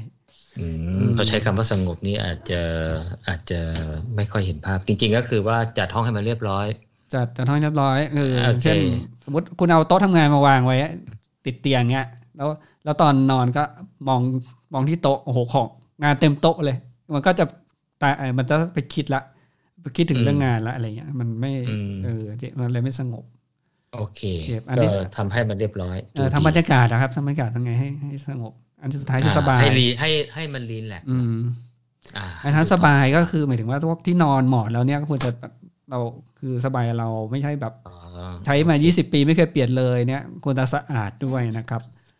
เขาก็จะเปรียบเทียบเนี่ยคือเมื่อกี้เรื่องสมดุลนะเราบอกไปแล้วนอนเนี่ยเราอยู่ในในห้องนอนอยู่บนเตียงเนี่ยหนึ่งในสามของชีวิตอุ้นนี่แสดงว่าไอ้ที่เขาเสนอผลิตภัณฑ์หมอนคดหานเตียงนู่นนี่นั่นน่ะมันเป็นแค่หนึ่งในห้าปัจจัยเท่านั้นเองใช่หนึ่งในห้าปัจจัยเพราะฉะนั้นเนี่ยถ้าเราอื่นๆเนี่ยเราอาจจะไม่ได้ต้องลงทุนอะไรมากซื้อเป็นอะไรงี้นะเขาบอกว่าคุณไปลงทุนซื้อลงซื้อรถนะแต่ชีวิตคุณเนี่ยอยู่ในห้องนี้หนึ่งในสามนะหมายถึงว่าก็ควรควรจะควรจะแบ่งแบ่งงบประมาณซื้อหมอนใบละหมื่นเงี้ยก็ก็ไม่อาจจะไม่จำเป็นแต่ละคนจริงๆแล้วเราควรจะทำห้องให้มืดอุณหภูมิเย็นไม่มีเสียงรบกวนจัดห้องให้เรียบร้อยเนี่ยมีคุณค่ามากกว่าซื้อหมอนใบละหมื่นไปนอนอะไรอย่างเงี้ยใช่ไหมใช่ครับอันนี้ผมมีความเหมือนกันคือคือไอ้ส่วนใหญ่พวกหมอนที่นอนพรีเมียมเนี่ยมันจะมีมันจะมีแบบให้ทรายได้เอายี่ห้อดีๆนะให้ทรายหมายว่าถ้าถ้าไม่โอเคมันเปลี่ยนหรือคืนได้นะอ่าก็ก็หมายความว่าไอ้พวกนั้นเนี่ยมันเป็นแค่หนึ่งในห้าปัจจัยที่ทำให้ส่งเสริมการนอนจริงๆแล้วเราทำอย่างอื่นได้มากกว่าใช่ครับอืมอ่าแต่ถ้าใครมีตังก็ไม่เป็นไรนะก็ซื้อไปเถอะอ่าลองดูว่าคุณจะปรับอะไรได้บ้างก็จะมีถ้าบอกมีห้าเรื่องนี้แหละนะครับมีเรื่องเรื่องมืดเรื่องอุณหภูมิเรื่องสิ่งรบกวนเรื่องสงบแล้วก็เรื่องสบายแหละครับนะครับอ่ะอันนี้ลองพอรู้ของรู้รู้เราแล้วต่อไปก็จะเป็นเรื่องกลยุทธ์ละอ่าเราจะปรับยังไงปรับยังไงทำให้มันมันดีขึ้นได้คุณภาพมากขึ้นนะครับครับอ่าการปรับอย่างข้อแรกเนี่ยอ่าจะดูอะไรที่มันเรียกว่าตัวที่มีผลกระทบของการนอนเรียกว่าตัว sleep detractor ไอตัวอุปสรรคที่ทำให้การนอนยากมีอะไรบ้างอืมครับอ่ะลองดูนะอ่ะข้อแรกกาแฟอืมแต่กาแฟกาแฟมีผลยังไงบ้างนะครับกาแฟจะมีผลคือมันจะไปกระตุ้นอย่างน้อย สี่ถึงหก ชั่วโมงก่อนนอนอาจจะเรียกรวมๆเป็นคาเฟอีนอ่าคาเฟอีนเออเพราะว่าไอ้เครื่องดื่มรวมๆกำลังก็มีใช่ไหมเออครับผมครับอ่า สี่ถึงหก ชั่วโมงก่อนนอนหมายความว่าถ้าเราถ้าเรากินเนี่ยก็คือควรจะกินก่อนนอนอย่างน้อยหกชั่วโมงถ้าอย่างดีคือสิบสองชั่วโมงเนี่ยควรจะควรจะงดอืมตั้งแต่สิบสองชั่วโมงบางทีจะยัดจะย่างนิดนึงนะบางทีกินกินกาแฟตอนบ่ายด้วยบางคนอาจจะต้องนานกว่านั้นเออนะครับเอาเป็นไกด์ไลน์นะอ่าครับผมครับให้ลองสังเกตถ้าเกิดบางวันเกิดเราเกิดเกิดคึกไปกินกาแฟตอนตอน ห้าโมง เย็นเนี่ยแล้วดูวันนั้นนะคุณภาพการนอนคุณต่างไปมั้ยนะครับเพราะว่าจริงๆมันมีคาเฟอีนที่มันยังอยู่ในร่างกายมันจะมีผลกับการนอนนะครับถ้าถ้าไม่ถึงหกชั่วโมงคือหมูกำลังจะบอกว่าอาจจะนอนหลับแต่คุณภาพอาจจะไม่ดีเท่าอืมเรียกว่ามันดิสแทรคมันดิสแทรคคุณภาพการนอนอ่าเพราะฉะนั้นเนี่ยมันประเด็นมันอยู่สองอย่างนะครับคือว่าอันแรกคือมันอาจจะทำให้นอนหลับนอนไม่หลับอันที่สองคือถึงแม้ว่าจะนอนหลับ แต่ก็อาจจะไม่หลับแบบมีคุณภาพครับอ่าอันที่สองแอลกอฮอล์แอลกอฮอล์แอลกอฮอล์นี่แหละอันนี้ทำให้หลับอ่าบางคนเถียงนะอ่าบางคนเถียงอ่าอันนี้อ่าไม่หลับข้อเท็จจริงคือกินแอลกอฮอล์ทำให้หลับง่ายอันนี้ไม่เถียงจริงอ่าเอาหลับง่ายก่อนนะคำว่าหลับง่ายไม่ได้หมายความว่ามีคุณภาพการนอนที่ดีอ่าเนี่ยแหละเป็นคำถามที่เป็นเป็นประเด็นที่สองคือคุณภาพเพราะว่าคืออย่างนี้เพราะว่าคือร่างกายมันแอลกอฮอล์ที่เข้าไปมันต้องโปรเซสการโปรเซสแอลกอฮอล์คือส่วนใหญ่ตับเนี่ยต้องทำงานแล้วก็ทำงานหนักกันแล้วเพื่อเพื่อเอาไปไปเอาพวกของเสียออกนะครับทำให้จริงๆชั่วโมงการทำงานร่างกายมันมันไม่เต็มประสิทธิภาพเพราะเพราะมันเอาพลังงานไปไปทำงานตรงส่วนที่มันจะต้องไปเคลียร์แอลกอฮอล์ออกทำให้มีผลคือตอนตื่นเช้าเนี่ยคุณสังเกตคุณจะไม่รีเฟรชเหมือนวันที่ไม่ได้กินแอลกอฮอล์คือแทนที่จะเอาเวลาไปซ่อมแซมแล้วฟื้นฟูใช่ไหมก็ต้องมาเผามากำจัดไอ้ตัวแอลกอฮอล์นั้นทิ้งใช่อ่าโอเคเพราะนั้นเนี่ยเวลาที่จะซ่อมแซมและฟื้นฟูก็น้อยลงหรือแทบหรือน้อยหรือไม่มีคุณภาพเลยแย่อันนี้ไปพูดเยอะดีกว่าผมมีคลิปหนึ่งของของมหิดล Channel นะผมไปดูว่าคือแอลกอฮอล์มีผลอะไรซึ่งคุณหมอเนี่ยตอนตอนเขามาคุยเนี่ยเขาก็เอากินเหล้าโชว์เลยคือเขาบอกว่าคือถ้ากินปริมาณมากถึงจุดหนึ่งเนี่ยมันจะมีผลแต่จริงถ้ากินกินนิดนึงเนี่ยมันมีมีข้อมีบางส่วนข้อดีด้วยนะครับเดี๋ยวผมจะแนบคลิปไว้ในบล็อกแล้วกันไปลองดูแล้วกันนะครับผม okay. ไปดูคลิปมันก็ดูน่าสนใจดีคือคุณหมอก็มาอธิบายเองด้วยคนไทยเนี่ยปกติถ้ากินมันคงไม่กินน้อยอะประเภทแบบแก้วครึ่งแก้วไวน์ครึ่งแก้วอะไรเงี้ยมันคงไม่นะก็คงซัดกันแบบเป็นเป็นขวดอะไรเงี้ยใช่ไหมซึ่งอาจจะส่งผลต่อคุณภาพการนอนครับคือแอลกอฮอล์นี่มีผลเยอะกว่าคาเฟอีนอีกครับเรียกว่าสร้างความหายนะละถ้ากินเยอะเกินโอ้มันนอกจากนอนแล้วเนี่ยแอลกอฮอล์ก็สร้างความหายนะให้กับการตอนที่ไม่นอนด้วยครับ เพราะฉะนั้นเนี่ยเออเลิกกินได้ก็เลิกกินเถอะครับคือถ้าจำเป็นต้องกินก็ที่ก็คือไม่ไม่ครึ่งแก้วไม่มีความจำไม่มีความจำเป็นอะไรที่ต้องกินครึ่งแก้วก่อนก่อนนอนหกชั่วโมงอ่ะได้ไหมผมเนี่ยเป็นอยู่ค่ายที่แบบว่าไม่รับผลผลประโยชน์จากการกินแอลกอฮอล์เลยนะคือทุกอย่างมันก็มีอยู่แล้วประโยชน์อะแต่ว่าการเอาประโยชน์มาบอกว่านี่คือเหตุผลที่ justify ว่าเราสามารถกินแอลกอฮอล์ได้เนี่ยผมว่ามันเหมือนหลอกตัวเองอะมันกินอย่างอื่นแล้วมันร่างกายมันก็ดีกว่ากินแอลกอฮอล์ผมว่ามันมีเยอะแยะไงทำไมมันต้องรับเอาแอลกอฮอล์แล้วก็ทำให้เกิดผลเสียของร่างกายด้วยล่ะ อ, อันนี้พูดถึงร่างกายนะนี่ยังไม่ผลเสียต่อสังคมต่ออะไรเลยนะคนคนที่เถียงเขาบอกว่าก็กินอย่างอื่นมันไม่รู้สึกเหมือนกินก็คือคือถ้าบอกถ้าจะต้องการกินเพื่อความสุขสนานนั่นเป็นอีกเรื่องหนึ่งไงมันไม่ได้จำเป็นจะต้องมาดีเฟนต์แต่ถ้ามาอธิบายว่าโอ้กินแอลกอฮอล์แล้วทำให้ร่างกายดีอย่างนั้นอย่างนี้ต่อต้านมะเร็งหรือว่ากระตุ้นนู่นนี่นั่นเออมันผมว่ามันมีอะไรที่ที่ที่ดีกว่าแอลกอฮอล์ถ้าคุณบอกว่าจะอยากอยากได้ประโยชน์เหล่านี้นะเพราะฉะนั้นผมเลยอยู่ในค่ายที่ว่าฟังไม่ค่อยขึ้นมาผลประโยชน์ของแอลกอฮอล์เนี่ยเราก็บอกว่าคุณควรจะดื่มไงมันมีอะไรให้กินตั้งเยอะแยะอะไรเงี้ยเพราะฉะนั้นถ้าคุณอยากจะดื่มเพื่อความสนุกสนานนะกินไปเถอะไม่ก็มีใครว่าก็ใช่ไหมแต่อย่าเอาข้อดีมาบอกไงผมว่าคนที่กินเนี่ยถ้าเป็นผู้ใหญ่เขาก็รู้อยู่แล้วว่าผลเสียมันคืออะไรนะลองแต่ถ้าลองมันมันมันเหมือนกับว่ามันหลอกตัวเองไงอ่าผมพูดอันนี้น่าจะยาวเดี๋ยวเดี๋ยวอันนี้อันนี้อันนี้เป็นหนึ่งในตรรกะที่ผมฟังไม่ค่อยขึ้นอืออ่าอ่าไปครับอ่ะแล้วข้อต่อไปไม่ควรรับประทานมื้อหนักอ่ะภายในเวลาสามชั่วโมงก่อนนอนเนื่องจากระบบย่อยอาหารเนี่ยมันมันจะทำงานช้าลงตอนนอนหลับแล้วมันก็ส่งผลให้อ่าอาหารเนี่ยไม่ย่อยด้วยผลของการนอนหลับคุณภาพของคุณมีผลต่อการนอนหลับและก็คุณภาพการนอนเออมื้อหนักเช่นพวกอาหารย่อยยากด้วยนะพวกไปกินสเต็กดินเนอร์มื้อใหญ่บุฟเฟ่อย่างเงี้ยนะโอ้โหบุฟเฟ่มื้อเย็นอะไรเงี้ยอืมบุฟดินเนอร์บุฟเฟ่นะอ่างั้นหลีกเลี่ยงนะครับถ้าจะกินบุฟเฟ่ให้กินมื้อมื้อกลางวันฮะกินมื้อเที่ยงหรือมื้อเช้าอ่ะเออครับอันอันนี้ที่สามอ่าต่อไปเป็นเรื่องน้ำดื่มน้ำดื่มเนี่ยคือระหว่างวันดื่มให้พอดื่มให้มากแต่ตอนก่อนนอนไม่ควรจะดื่มเยอะเพราะมันจะมีผลคือเพราะกระเพาะปัสสาวะมันจะเก็บเก็บไว้ไงแล้วมันจะทำให้เราจะต้อง ถูกปลุกขึ้นมาแล้วไปฉี่โอเคอันนี้ตรงไปตรงมาตรงไปตรงมา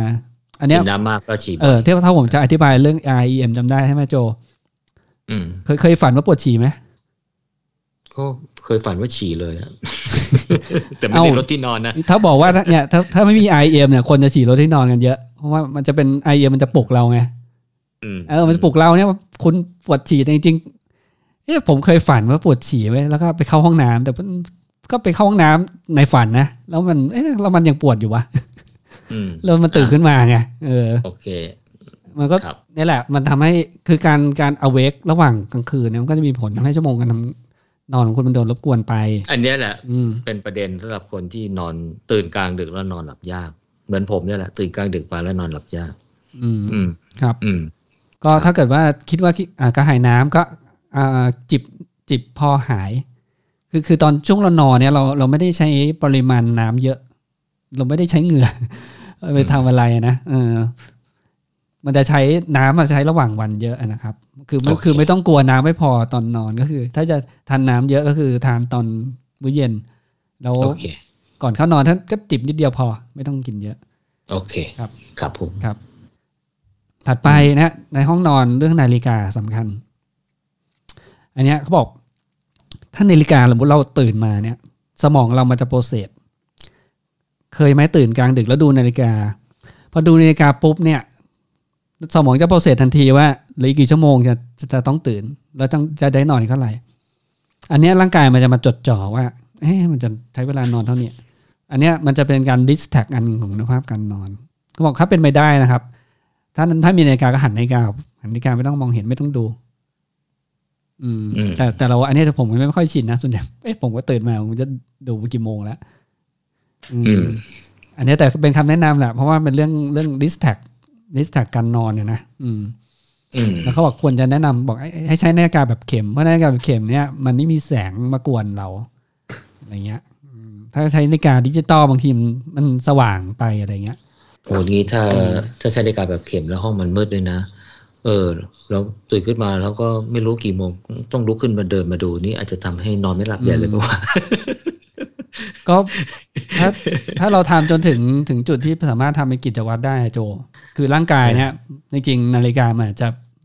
มันจะเป็นแค่ optional ก็ได้จะอาจจะตื่นตามตามเวลาของมันนะครับไม่งั้นก็ต้องนาฬิกาแบบเข็มแบบว่าวางไว้ใกล้ๆไม่ต้องใช้ไม่ต้องเดินอะไรเงี้ยให้หันมามองแล้วพอได้นะอ่ะอ่ะคือคือที่เขาแนะนำนาฬิกาแบบเข็มเพราะบางทีเราใช้โทรศัพท์เนี่ยคือเราไม่ไปดูนาฬิกาโทรศัพท์อย่างเดียวนะเราจะไปทำอย่างอื่นเช็คนู่นเช็คนี่ด้วยไงว่าเปิดโทรศัพท์นาฬิกาแบบเข็มต้องเดินแบบเดินนิ่มเลยนะไม่ใช่แต่ตึกตึกตึกตึก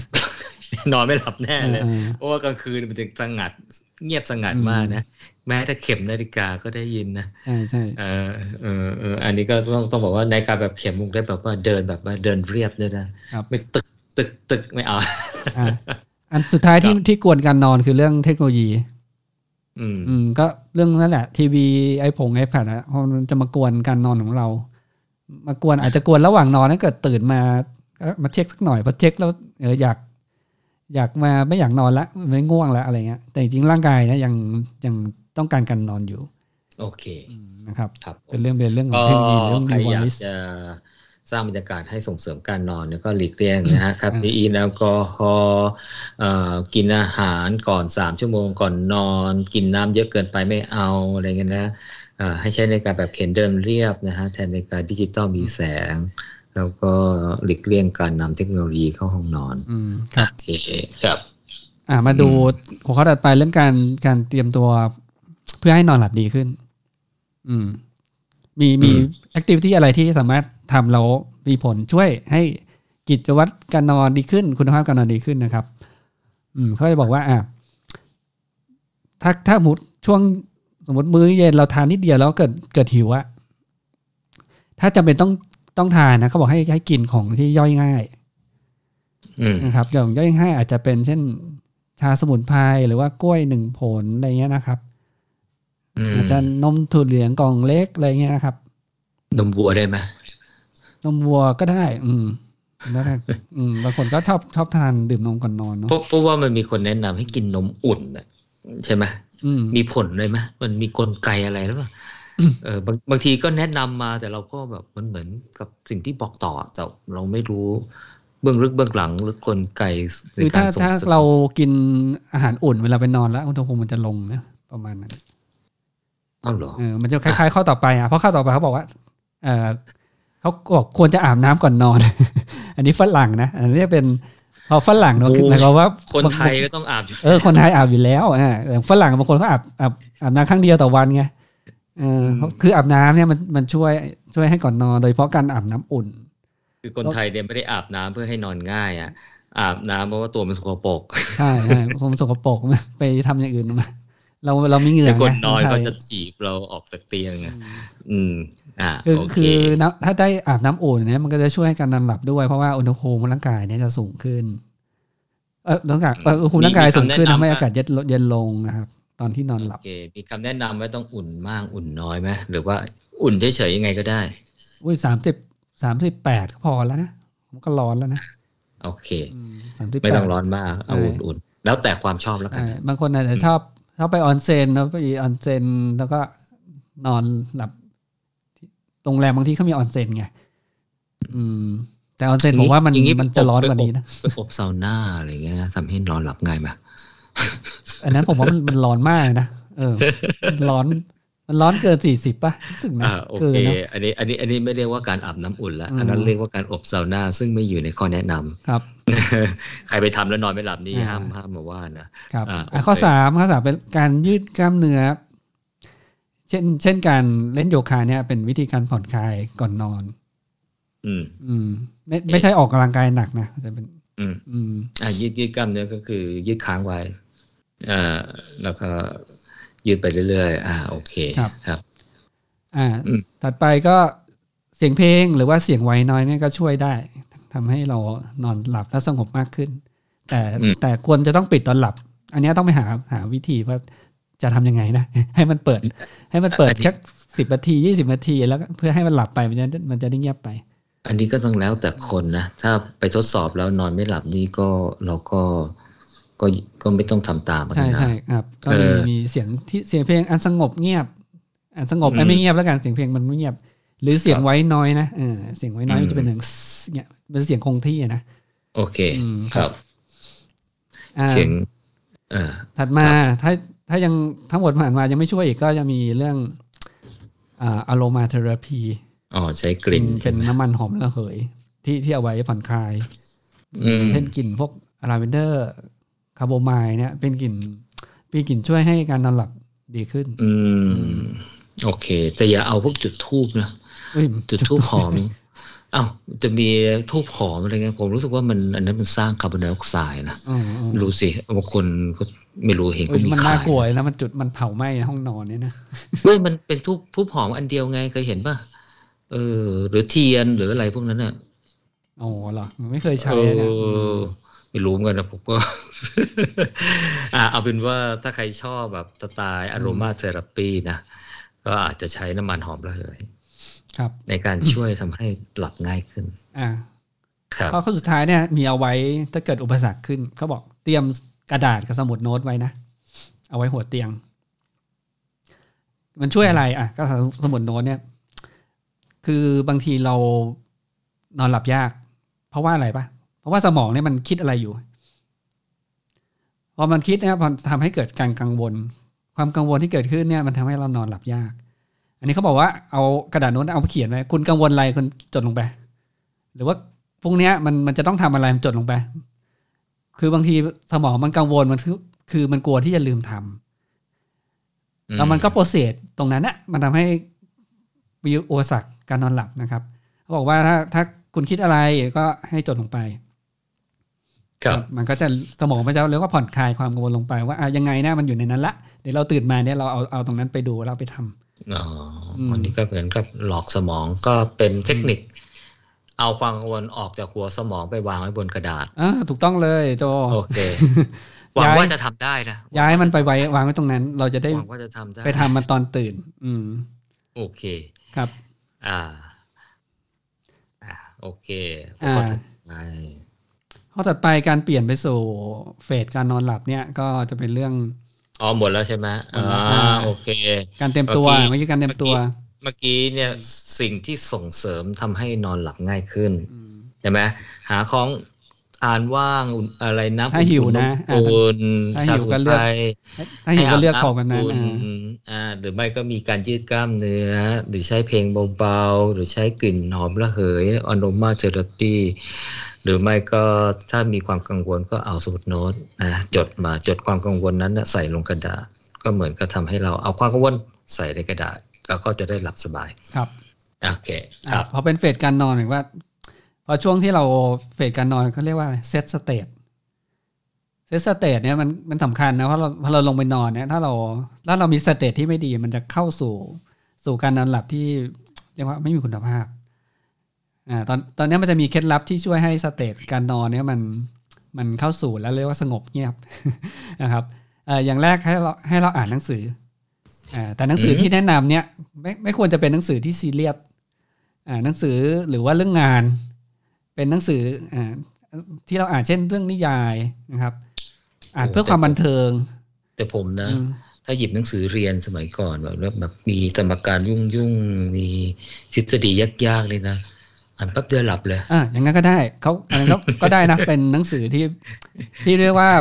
แต่ไม่ไม่ควรจะเป็นเรื่องงานอ่าแต่ตอนเรียนอาจจะต่างกันถ้าเกิดว่าสมมติตอนเนี้ยโจเอาเอาเรื่องงานมาอ่านตอนก่อนนอนมันจะอาจจะไม่ได้รู้สึกแบบเดิมแล้วตอนเรียนละ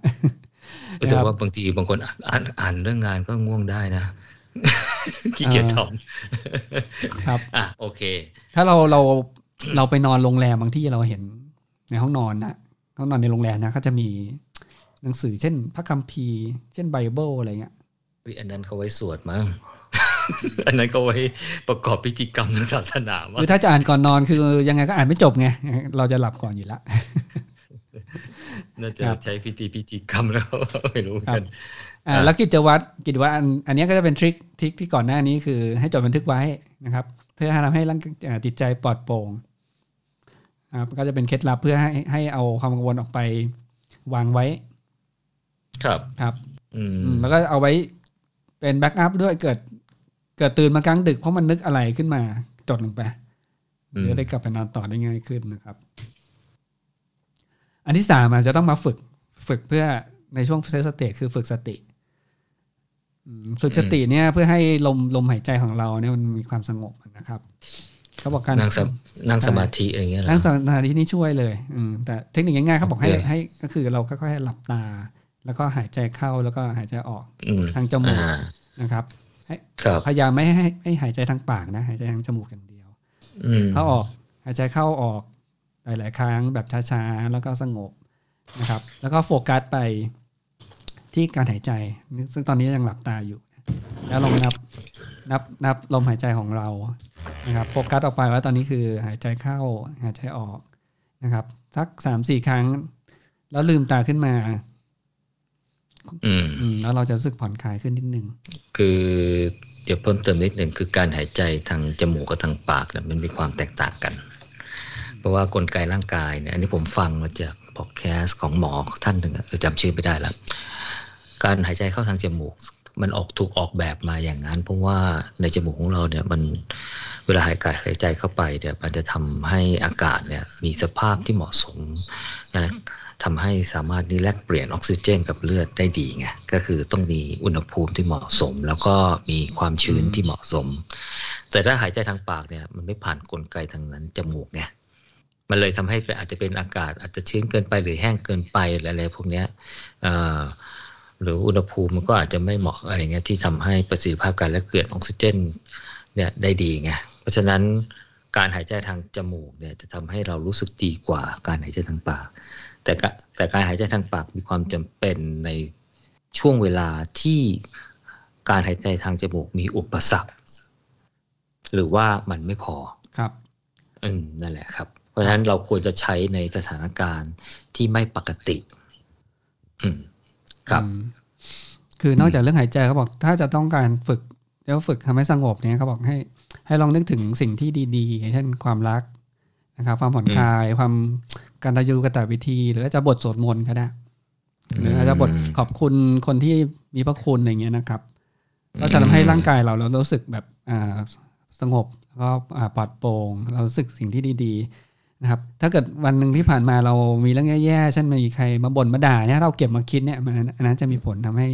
เราจะนอนยากขึ้นอ๋อนี่ถ้าเป็นสายพุทธนี่ก็ต้องให้สวดมนต์มั้งแผ่เมตตา อ, อะไรเงี้ยใช่ไหมใช่ครับอ่าโอเคครับแล้วก็ก็ควรจะหลีกเลี่ยงกิจกรรมที่ทำให้สมองมันซับซ้อนนะไปดูไปดูหนัง horror movie อะไรก่อนนอนอะไรเงี้ยอันนั้นมันจะแค้นเออมันแค้นไปจะแก้แค้นอีกนั่นแล้วดูจบปุ๊บเนี่ยนั่นก็สมองมันยังมันอยู่ในสเตจสเตจที่เรากำลังเพิ่งไปดูหนังแบบนั้นมาไงแล้วเข้านอนเลยเนี่ยมันมันยังไม่สามารถอยู่ในสภาวะสงบพอที่จะหลับได้ปรับอารมณ์ให้พร้อมนอนครับอ่าปรับกิจกรรมตรงนี้นิดนึงให้รีแลกซ์สบายอย่าตื่นเต้นอย่างอะไรไป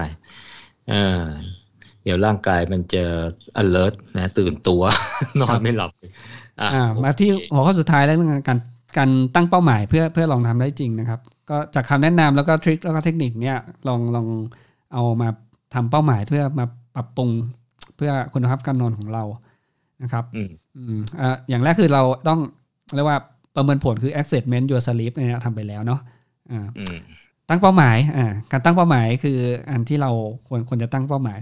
การตั้งเป้าหมายเนี่ยบางทีเราตั้งลองตั้งเป้าหมายเล็กๆของเราได้เช่นเราตั้งเป้าหมายสำหรับอุปสรรคที่เราเกิดขึ้นของเราเองสมมติเราบอกว่าอ่ะอุปสรรคในห้องนอนเราเพราะมันไอแสงเนี่ยมันลบเข้ามารบกวนในห้องนะอ่ะเป้าหมายเราบอกอ่ะเดี๋ยวเราจะไปปรับเอาเอาม่านไอแบ็คเอาท์มาติดนะจะได้ไม่มีแสงเข้ามาละอืมอันนี้ก็จะเป็นเคสของแต่ละคนไปเป้าหมายแต่ละคนเพื่ออาจจะกำจัดอุปสรรคนะครับหรือว่าเปลี่ยนพฤติกรรมของเรานะครับพฤติกรรมของเราทำให้เรานอนได้ได้เร็วขึ้นอ่าหรือจะบอกว่าคือคือไม่ได้ตั้งเป้าหมายว่าจะต้องนอนให้ได้แปดชั่วโมงอันนี้ไม่เอาเออได้อาจจะเป็นเป้าหมายระยะยาวอ่าแต่การจะทำอันนั้นมันเหมือนกับปั้นทุบดินไงเอ่อตั้งเป้าหมายที่หมูว่านี่ก็คือว่าจะเป้าหมายว่าเดี๋ยวจะปรับสภาพแวดล้อมปรับพฤติกรรมปรับนู่นปรับนี่อะไรเงี้ยเหรอใช่ไหมใช่อ่าแล้วก็คือการตั้งเป้าหมายเล็กๆเนี่ยเพื่ออย่างไรทำไมหรือป่ะอ่าสามารถตั้งเป้าหมายเล็กๆได้หลายอันนะครับแล้วก็เป้าหมายแต่ละอันเนี่ยควรจะเป็นเป้าที่วัดวัดผลได้แล้วก็มีการกำหนดเวลาอืมเราจะทำอันนี้แล้วก็ทำเมื่อไหร่อ่ะลองดูตัวอย่างแล้วกันนะอ่ะตัวอย่างเช่นเราบอกอ่ะเดี๋ยวเราจะจัดระเบียบนะเอามือถือกับ iPad เนี่ยเอาไปไว้ในนอกห้องนอนละเริ่มต้นเมื่อไหร่บอกไปเลยเออเอาไปชาร์จอีกห้องนึงแล้วเราไปปิดเสียงมันไว้เออปิดเสียงมันไว้เอา สี่ทุ่มถึงหกโมงเช้าแล้วเราตื่นมานอนแล้วค่อยเอาเอามาใช้นะครับแล้วต่อไปอ่ะบอกว่าเราจะทำหลังพรุ่งนี้หลังจากที่เราไปซื้อนาฬิกาใหม่อ่ะเพราะว่าเอาโทรศัพท์ไปแล้วไม่มีดูนาฬิกา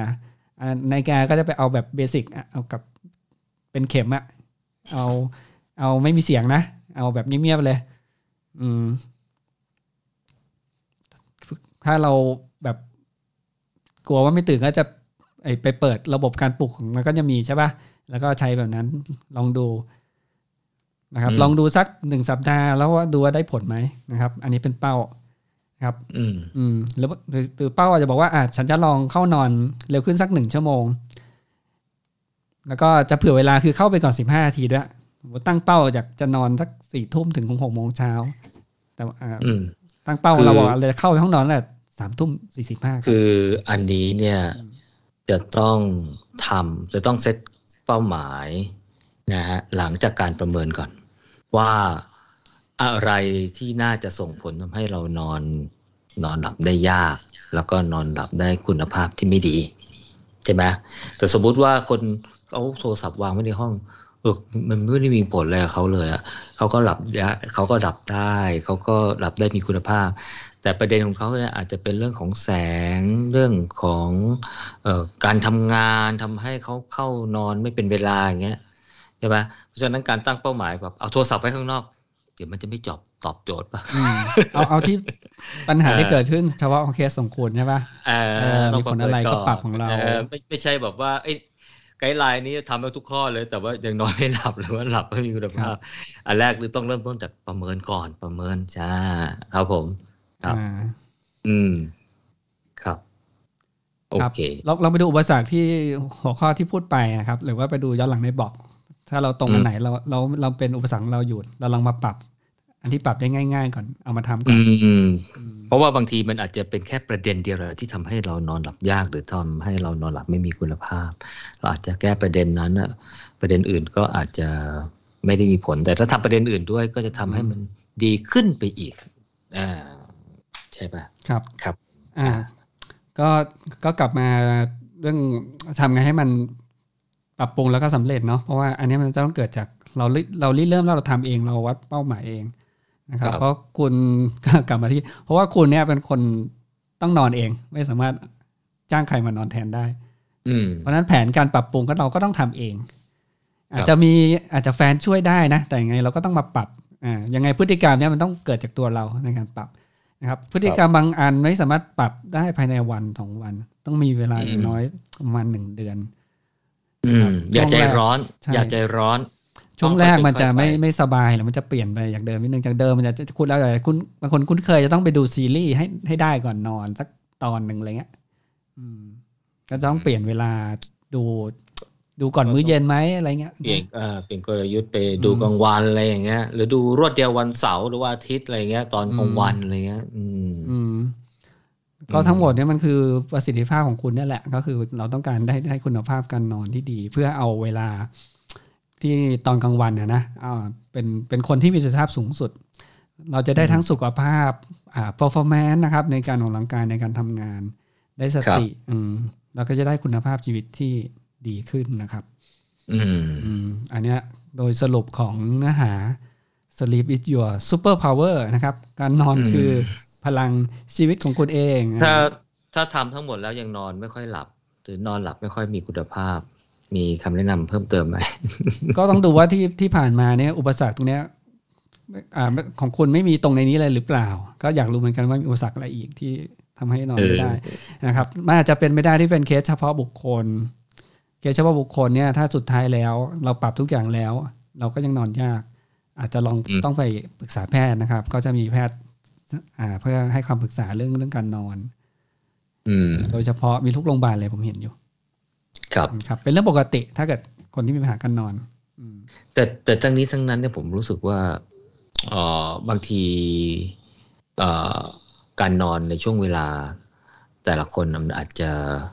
ไม่เท่ากันก็ได้อย่างเช่นสมมติว่าบางคนนอนหกชั่วโมงอะไรเงี้ยแล้วรู้สึกว่าตื่นมากระปี้กระเป๋าสดชื่น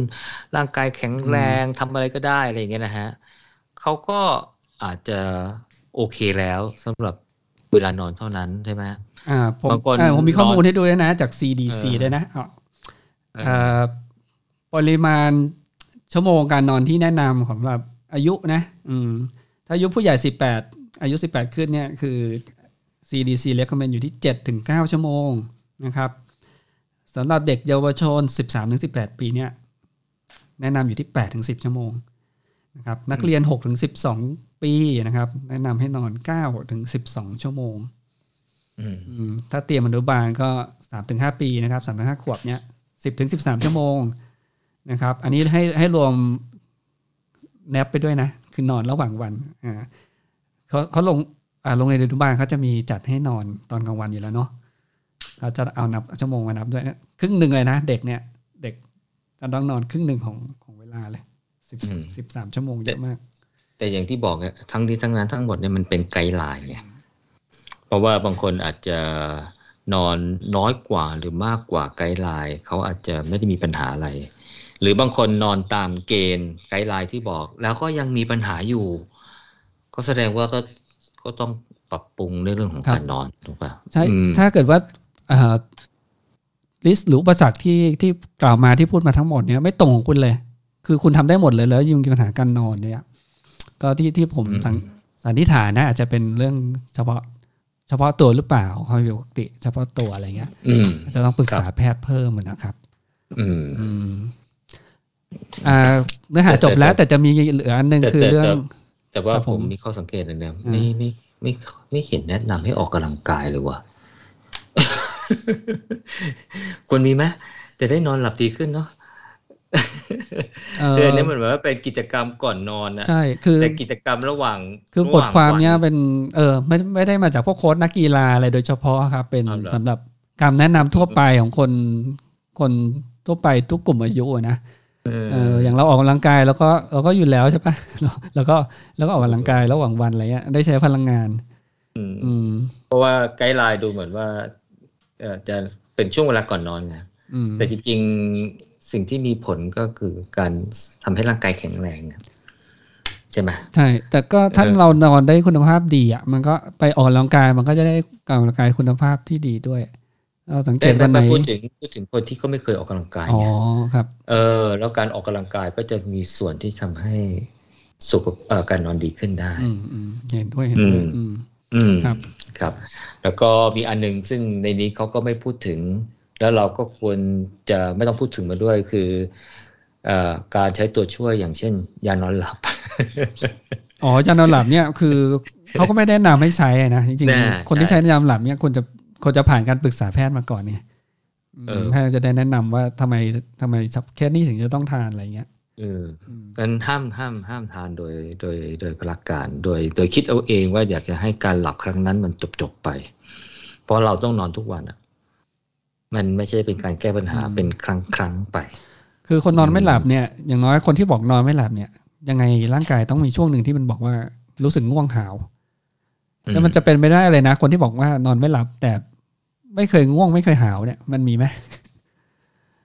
มีแต่ว่าหาวแต่นอนไม่หลับง่วงหาวอยู่นั่นแหละแต่ไม่หลับสักที เออเอาจริงๆอ่ะผมบางทีก็เป็นไง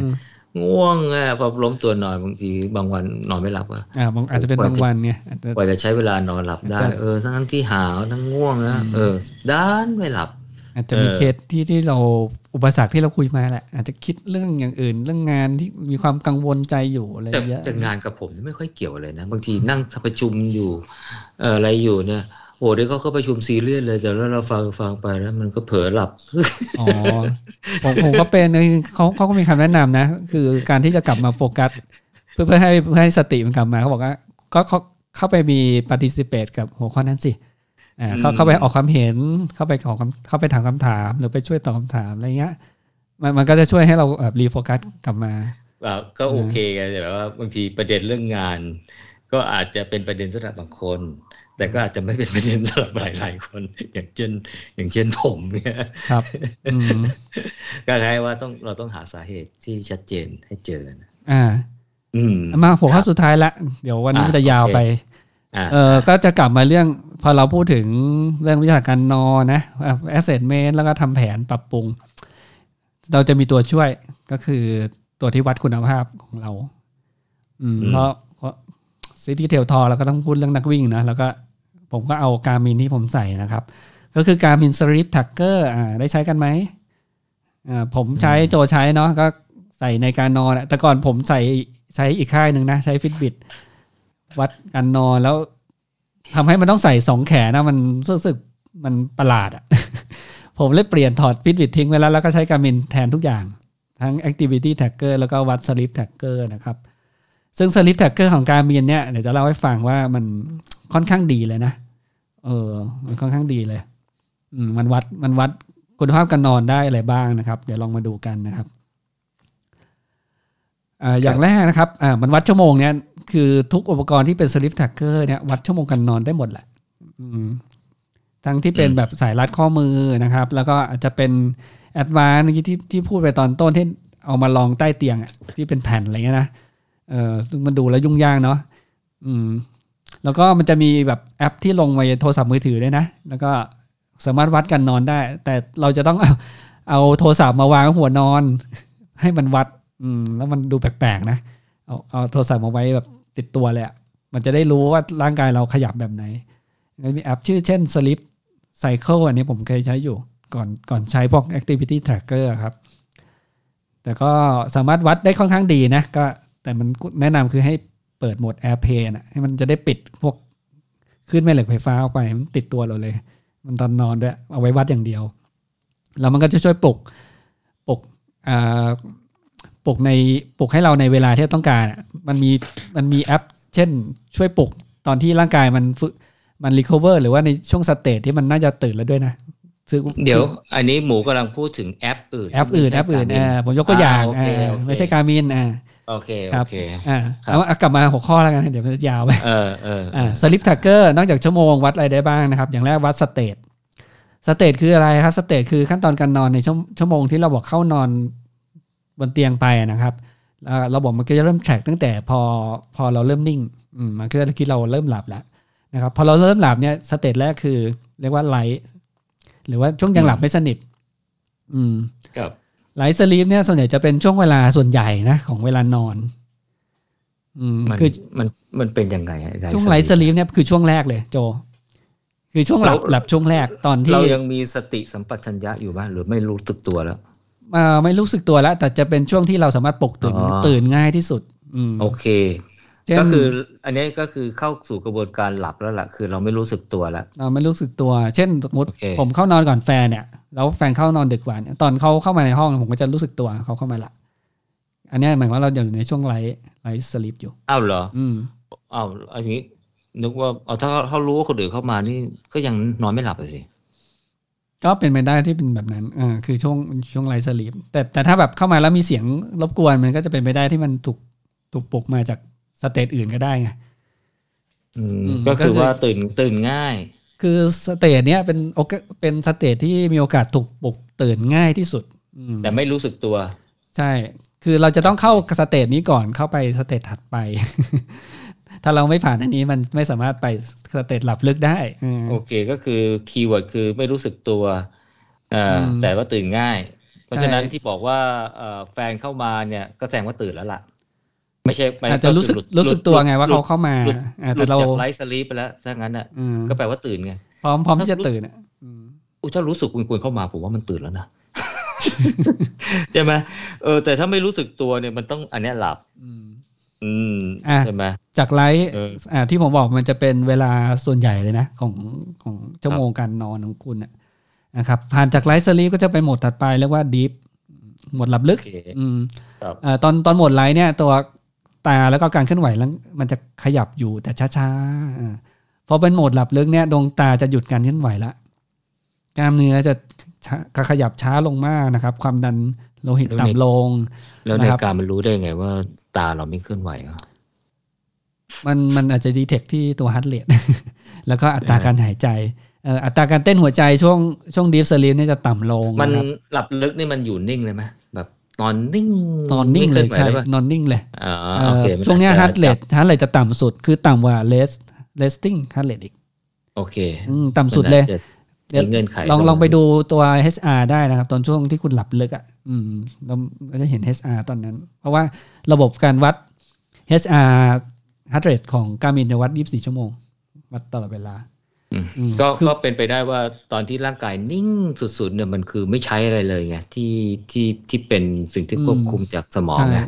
เพราะฉะนั้นมันก็เลย heart rate เต็มต้องเต้นโอเคครับแล้วก็ในในสเตจเนี้ยจะคุณจะถูกปลุกได้ยากที่สุดเลยปลุกบางทีตอนเราปลุกใครแล้วเขาไม่เขาจะตื่นยากเนี่ยเขย่าเขย่าแล้วยังไม่ตื่นเนี่ยเขาเขาอยู่ในในสเตจนี้หลับลึกโอ้นี่ใครมาทำไม่ดีไม่ร้ายในช่วงนี้นี่ก็มีโอกาสไม่ตื่นใช่ไหมอาจจะทำนานๆถึงจะรู้อะไรเงี้ยไงทำแป๊บนึงยังไม่รู้หรือว่าตื่นมาแล้วรู้สึกงงเงียแบบหลงทิศหลงทางตื่นเอ๊ะอยู่ตรงไหนอะไรเงี้ยเอออ่าโอเคนี่คือขั้นตอนหลับลึกซึ่งหลับลึกเนี่ยจะต้องหลับไลท์ไปนานเท่าไหร่ถึงจะลึกเนี่ยแล้วแต่ละคนอีกแล้วอันเนี้ยมันเป็นเรื่องคุณภาพการนอนแต่ละคนไงโอเคไม่มีสูตรตายตัวไม่สูตรตายตัวแต่แต่โดยหลักการเนี่ยในช่วงหลับลึกเนี่ยดีมันจะมีผลช่วยร่างกายได้ดีกว่าไงเพราะเป็นช่วงที่พวกฮอร์โมนอะไรมันออกมามันมันมาซ่อมแซมอะไรเนี่ยจะอยู่ในช่วงแล้วเราจะควบคุมยังไงว่าอยากจะให้ไลท์มันแป๊บเดียวแล้วมันลึกเลยอ่ะอ้าวก็ต้องไปทำไอ้ขั้นตอนที่แนะนำที่ผ่านมาไปปรับอันที่ผ่านมาไงที่เราบอกคำแนะนำห้าหกอย่างอ่าเออเพิ่มอันนั้นก็เพิ่มคุณภาพการนอนอ่าคือทำแบบนั้นหวังว่าจะลึกมากกว่าไลท์อ่าโอเคโอเคจะหลังจากลึกแล้วมีอีกนะหลังจากดีจะเป็นโหมด อาร์ อี เอ็ม นั่นเองนะครับอันเนี้ย อาร์ อี เอ็ม จะเป็นเฟสสุดท้ายของการนอนหลับตอนแรกผมอ่านดูมันแปลกๆไว้โจเพราะ อาร์ อี เอ็ม มันรู้สึกว่ามันมันน่าจะถึงก่อนดีหรือเปล่าอ่าเพราะว่า ไอ เอ็ม เนี่ยมันจะเป็นช่วงที่ตามันกอกไปกอกมาก็คือแต่หมวด ไอ เอ็ม นี่จะเป็นเรียกว่าเป็นเฟสสุดท้ายของการนอนหลับแต่เฟสสุดท้ายของการนอนหลับเนี่ยสมองจะทำงานเยอะอืมสมองทำงานเยอะดวงตาจะเคลื่อนไหวอย่างรวดเร็วนะครับ มันเป็นที่มาของชื่อคือ Rapid Eye Movement เฟสเนี้ยจะเป็นช่วงที่เราจะฝันจะเป็นเรื่องปกติแต่กล้ามเนื้อเนี่ยจะไม่ไม่เคลื่อนไหวนะครับอืมอันอันนี้ป่ะทำให้คนเรามักจะฝันใกล้ๆเช้าเงี้ยป่ะมันก็ตอบไม่ได้นะบางทีบางคนแนปกลางวันมันก็ฝันได้นะมันเออมันก็เป็นไปได้อืมอืมก็ไม่หมายความว่ามันก็คือมันเป็นลำดับขั้นเนี่ยไลท์ละดีฟแล้วค่อยไอเองอ่าเพราะถ้าไลท์มันอาจจะเป็นช่วงหัวค่ำจนถึงเที่ยงคืนดีฟจะเป็นตีหนึ่งถึงตีสองอะไรเงี้ยแล้วหลังจากนั้นมันก็เลยเป็น ไอ อี เอ็ม มันเลยอาจจะมาฝันในตอนแบบเช้ามืดอะไรอย่างเงี้ยใช่ไหม ประมาณนั้นไหมโดยปกติควรจะเป็นอย่างนั้นใช่ป่ะต้องลองไปดูใน Sleep Tracker ของคุณเออเราจะเห็นเลยช่วงเวลามันจะเป็นกราฟเป็นสีเลย okay. เดี๋ยวเดี๋ยวบอกผมแคปเจอร์ของผมให้ดูนะอันที่เป็นดีกับแย่นั้นแสดงว่าที่บอกโบราณที่ว่าถ้าเราฝันอะไรตอนใกล้รุ่งสางเนี่ยความฝันนั้นจะเป็นจริงเนี่ยแสดงว่าอาจจะไม่ค่อยน่าเชื่อถือนะเอ๊ะมันไม่มีทฤษฎีอะไรยืนยันตรงนั้นเลยนะจอยอันนี้อันนี้มันเป็นความเชื่ออ๋อ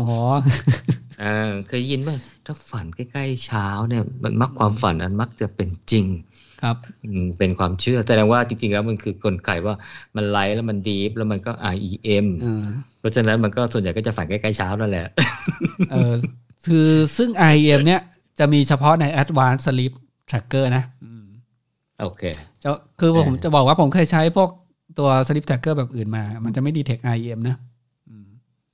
อ๋อก็คือว่าต้องเป็นนาฬิการุ่นแพงๆใช่ไหม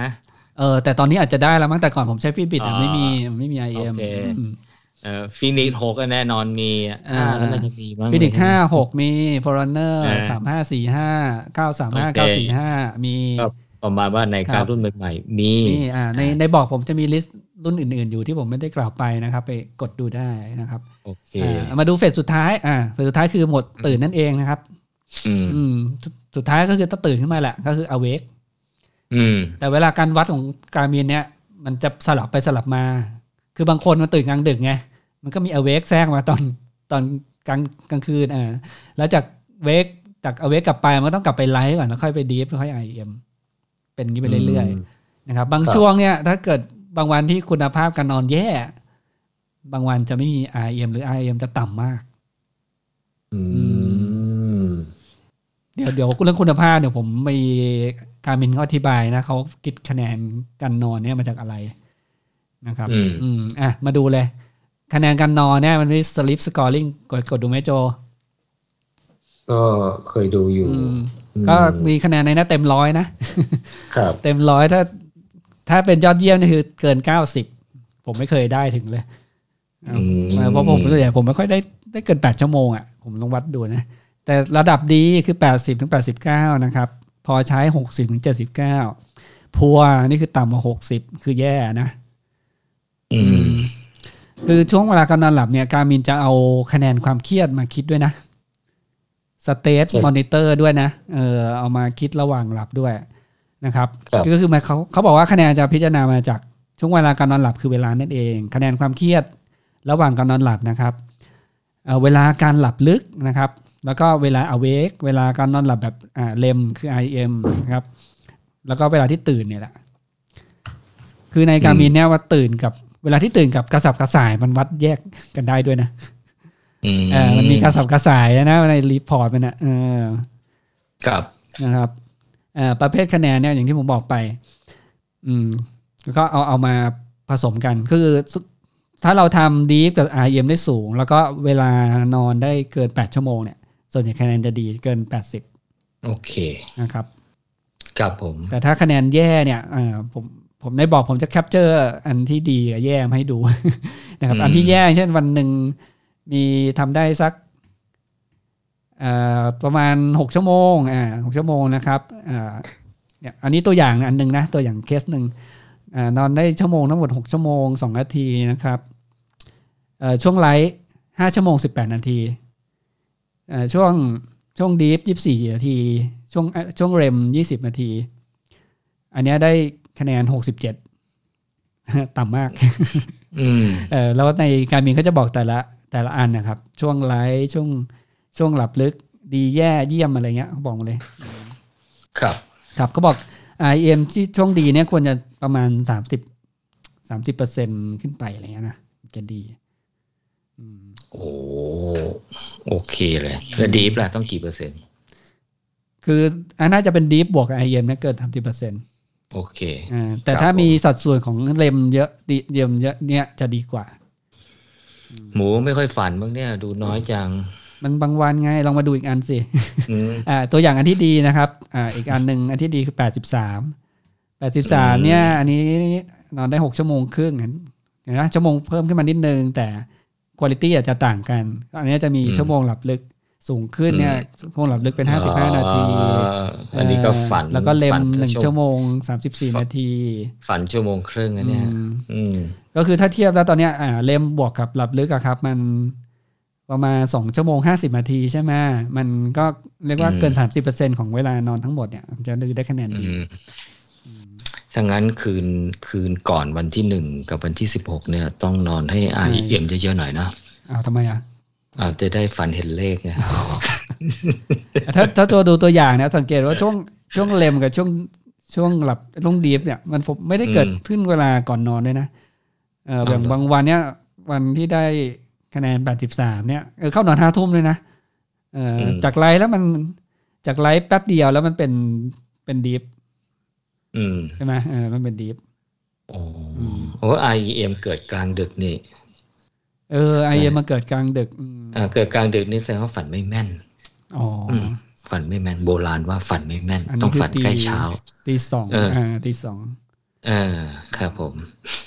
มีตื่นยี่สิบสามนาทีนี่ไปห้องน้ำก่อนดูนะอันนี้ผมก็พูดไปเรื่อยนะลองไปกดดูครับแล้วแล้วรีพอร์ตที่เป็นที่เป็นวันมันต้องมากดกดสลับไปเรื่อยผมพยายามไปดูรีพอร์ตแบบมันมันสรุปให้แล้วมันมีรายละเอียดแบบนี้ครบ okay. ครบแบบสรุปเป็นวันเป็นเดือนไม่ให้มันไม่มี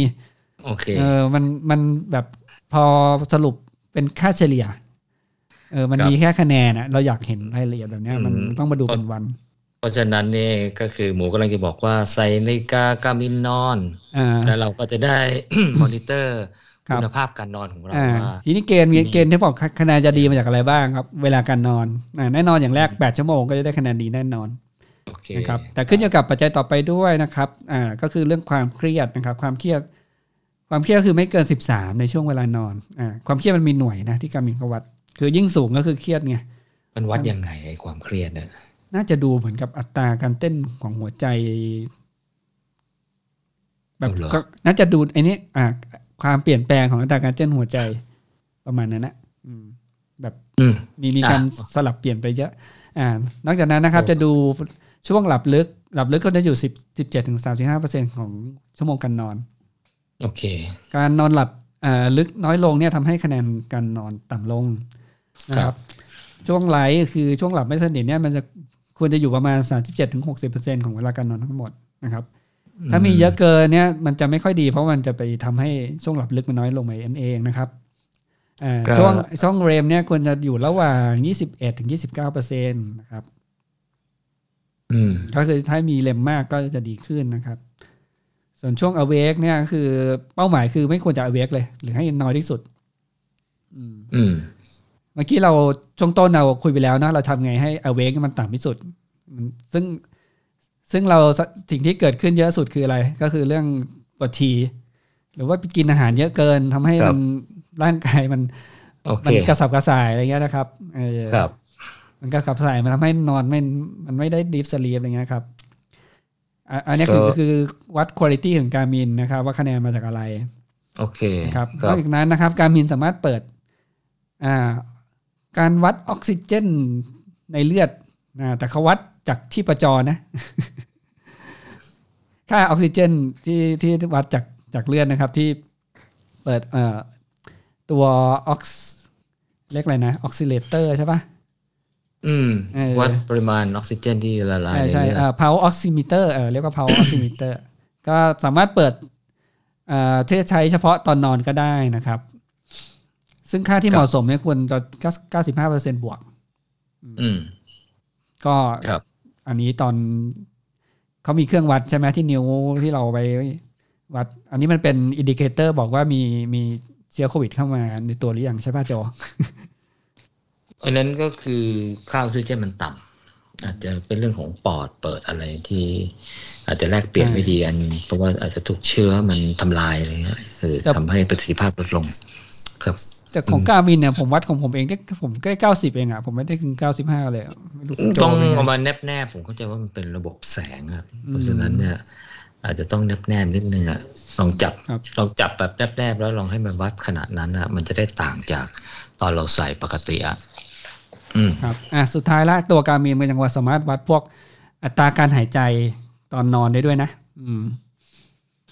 อัตราการหายใจตอนนอนก็ไปกดดูได้นะครับเอาเหรอ breath breath rate อืมการใจกันนอนมันมันมันวัดของมันยังไงวะนั่นน่ะมันวัดก็คือในหนึ่งนาทีจะหายใจกี่ครั้งอะไรเงี้ยตอนนอนอืมมันดีเช็คอัตราการหายใจได้ด้วยเหรออืมดีเช็คได้จากเอาเหรอจาก heart rate นี่แหละอืมอ้าวได้เยอะนะเอ่อแต่เขาบอกเขาก็จะมีคำแนะนำนะครับว่าเพื่อให้มันวัดความแม่นยำเนี่ยของข้อมูลมาจากอะไรนะครับก็บอกอ่าควรจะสวมใส่อุปกรณ์อย่างน้อยสองชั่วโมงก่อนนอนแล้วก็สวมใส่ตลอดตอนนอนหลับนะครับแล้วก็ข้อที่สองนะครับควรจะตรวจว่าไอ้เครื่องวัดอัตราการเต้นหัวใจเนี่ยเปิดอยู่นะแล้วก็เอ่อมีความกระชับพอดีแล้วก็สวมได้สบายคือคือไม่รัดแน่นเกินไปหรือไม่หลวมเกินไปอย่างเงี้ยโอเคอ่าครับโอเคแล้วก็ตั้งค่าอุปกรณ์เนี่ยให้ให้เป็นตัวเรียกว่า prefer prefer activity tracker นะมันจะได้เอาเอาข้อมูลของ activity tracker กับการนอนมามาประมวลผลร่วมกันคือถ้ามีหลายอันเนี่ยเขาควรจะใช้อันที่เป็นตัวตัวเมนอ่ะตัวที่จับ activity tracker เอาไว้จับการนอนนะครับรุ่นที่รองรับผมบอกไปเลยเนาะ Forerunner สี่ ห้า สามห้า ห้า สอง สี่ ห้า หก สี่ ห้า เก้า สาม ห้า เก้า สี่ ห้า Phoenix ห้า Phoenix หกทุกรุ่นรุ่นอื่นก็มากดดูในลิงก์ในบล็อกนะครับเดี๋ยวจะโพสต์ให้ดูอ่ะจบเนื้อหาละ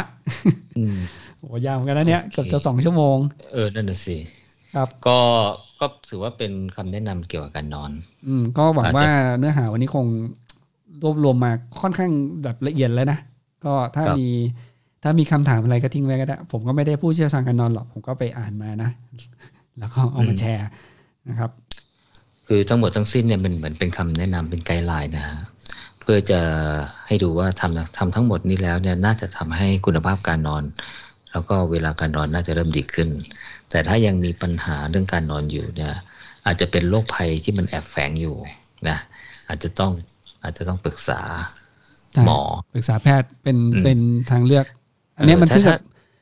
เพื่อคุณภาพชีวิตของคนที่เหลืออยู่นั่นเองนะครับแต่ถ้าปรึกษาหมอแล้วเขาแนะนำแบบที่หมูเล่าให้ฟังเนี่ยนะก็แนะนำให้เปลี่ยนหมอฮะ เพราะว่าเราได้ทำไปหมดแล้วแล้วมันไม่ได้ คือต้องลองไปไปหาสาเหตุจริงๆเพราะเพราะคุณเองเป็นคนที่ตอบตอบได้ดีสุดแหละแต่เขาหมอจะมีหน้าที่คือลองเช็คลิสต์ให้เราอะปัญหาอันนี้ใช่ไหมใช่ไหมใช่ไหมอะไรอย่างเงี้ยแต่ส่วนหนึ่งที่ที่ผมคิดว่านะอาจจะเป็นปัญหาของหลายคนอย่างเช่นเรื่องของอายุที่เพิ่มขึ้นนะเคยได้ยินใช่ไหมแก่แล้วนอนน้อยอะไรเงี้ยตื่นเร็วอะไรเงี้ยอืมใช่ไหมอันที่สองเนี่ยเรื่องของอารมณ์ความเครียดนะเพราะว่าบางทีพวกนี้เนี่ยมันทำให้คือมันมันมันเป็นปัจจัยที่รบกวนการนอนใช่ไหมคิดมากอะไรเงี้ยกังวลขี้กังวลคืออะไรบางทีมันเป็นลักษณะมันเป็นคาแรคเตอร์ของคนอ่ะซึ่งอาจจะไม่รู้ตัวเพราะฉะนั้นไอ้ที่ไม่รู้ตัวเนี่ยทำยังไงให้มันรู้ตัวอาจจะต้องปรับหลายๆอย่างอ่ะต้องฝึกอ่ะอืมแล้วก็อันนี้ที่ผมรู้สึกที่ผมสังเกตดูนะที่คนมีปัญหานอนไม่หลับอ่าแล้วก็อีกอันหนึ่งคือเรื่องของอาหารการกินอ่ะไปทำอะไรกินอะไรมาอะไรเงี้ยอืมอืมกินเนี่ยมีผลเลยอืมกินมื้อใหญ่อะไรเงี้ย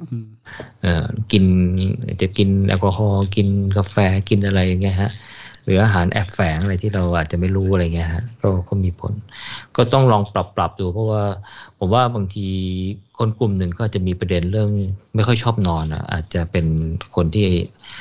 วัยรุ่นหน่อยอายุไม่มากอะไรเงี้ยฮะแสดงเอนจอยกับชีวิตเยอะมากอะไรเงี้ยแต่ว่าคนอีกกลุ่มหนึ่งเนี่ยมีปัญหาเรื่องอยากนอนเยอะแต่มันนอน ได้ไม่เยอะเอออันนี้ก็จะเป็นอีกประเด็นหนึ่งแล้วก็ต้องดูว่ากลุ่มเราอยู่ตรงตรงไหนอ่ะครับครับผมหวังว่าเนื้อหาวันนี้คงจะมีประโยชน์อย่างใดอย่างหนึ่งของคนที่เข้ามาฟังวันนี้นะครับก็ถ้าสามารถนำไปปรับปรุงและได้ผลยังไงอยากจะแชร์เพื่อนก็คอมเมนต์มาได้ในในบล็อกหรือว่าพอดคาสต์ตอนนี้นะครับครับผมครับขอบคุณมากอ้ามีเอเข้ามาฟังก็ต้นจบเลยสวัสดีครับเอ ก็อันนี้ใน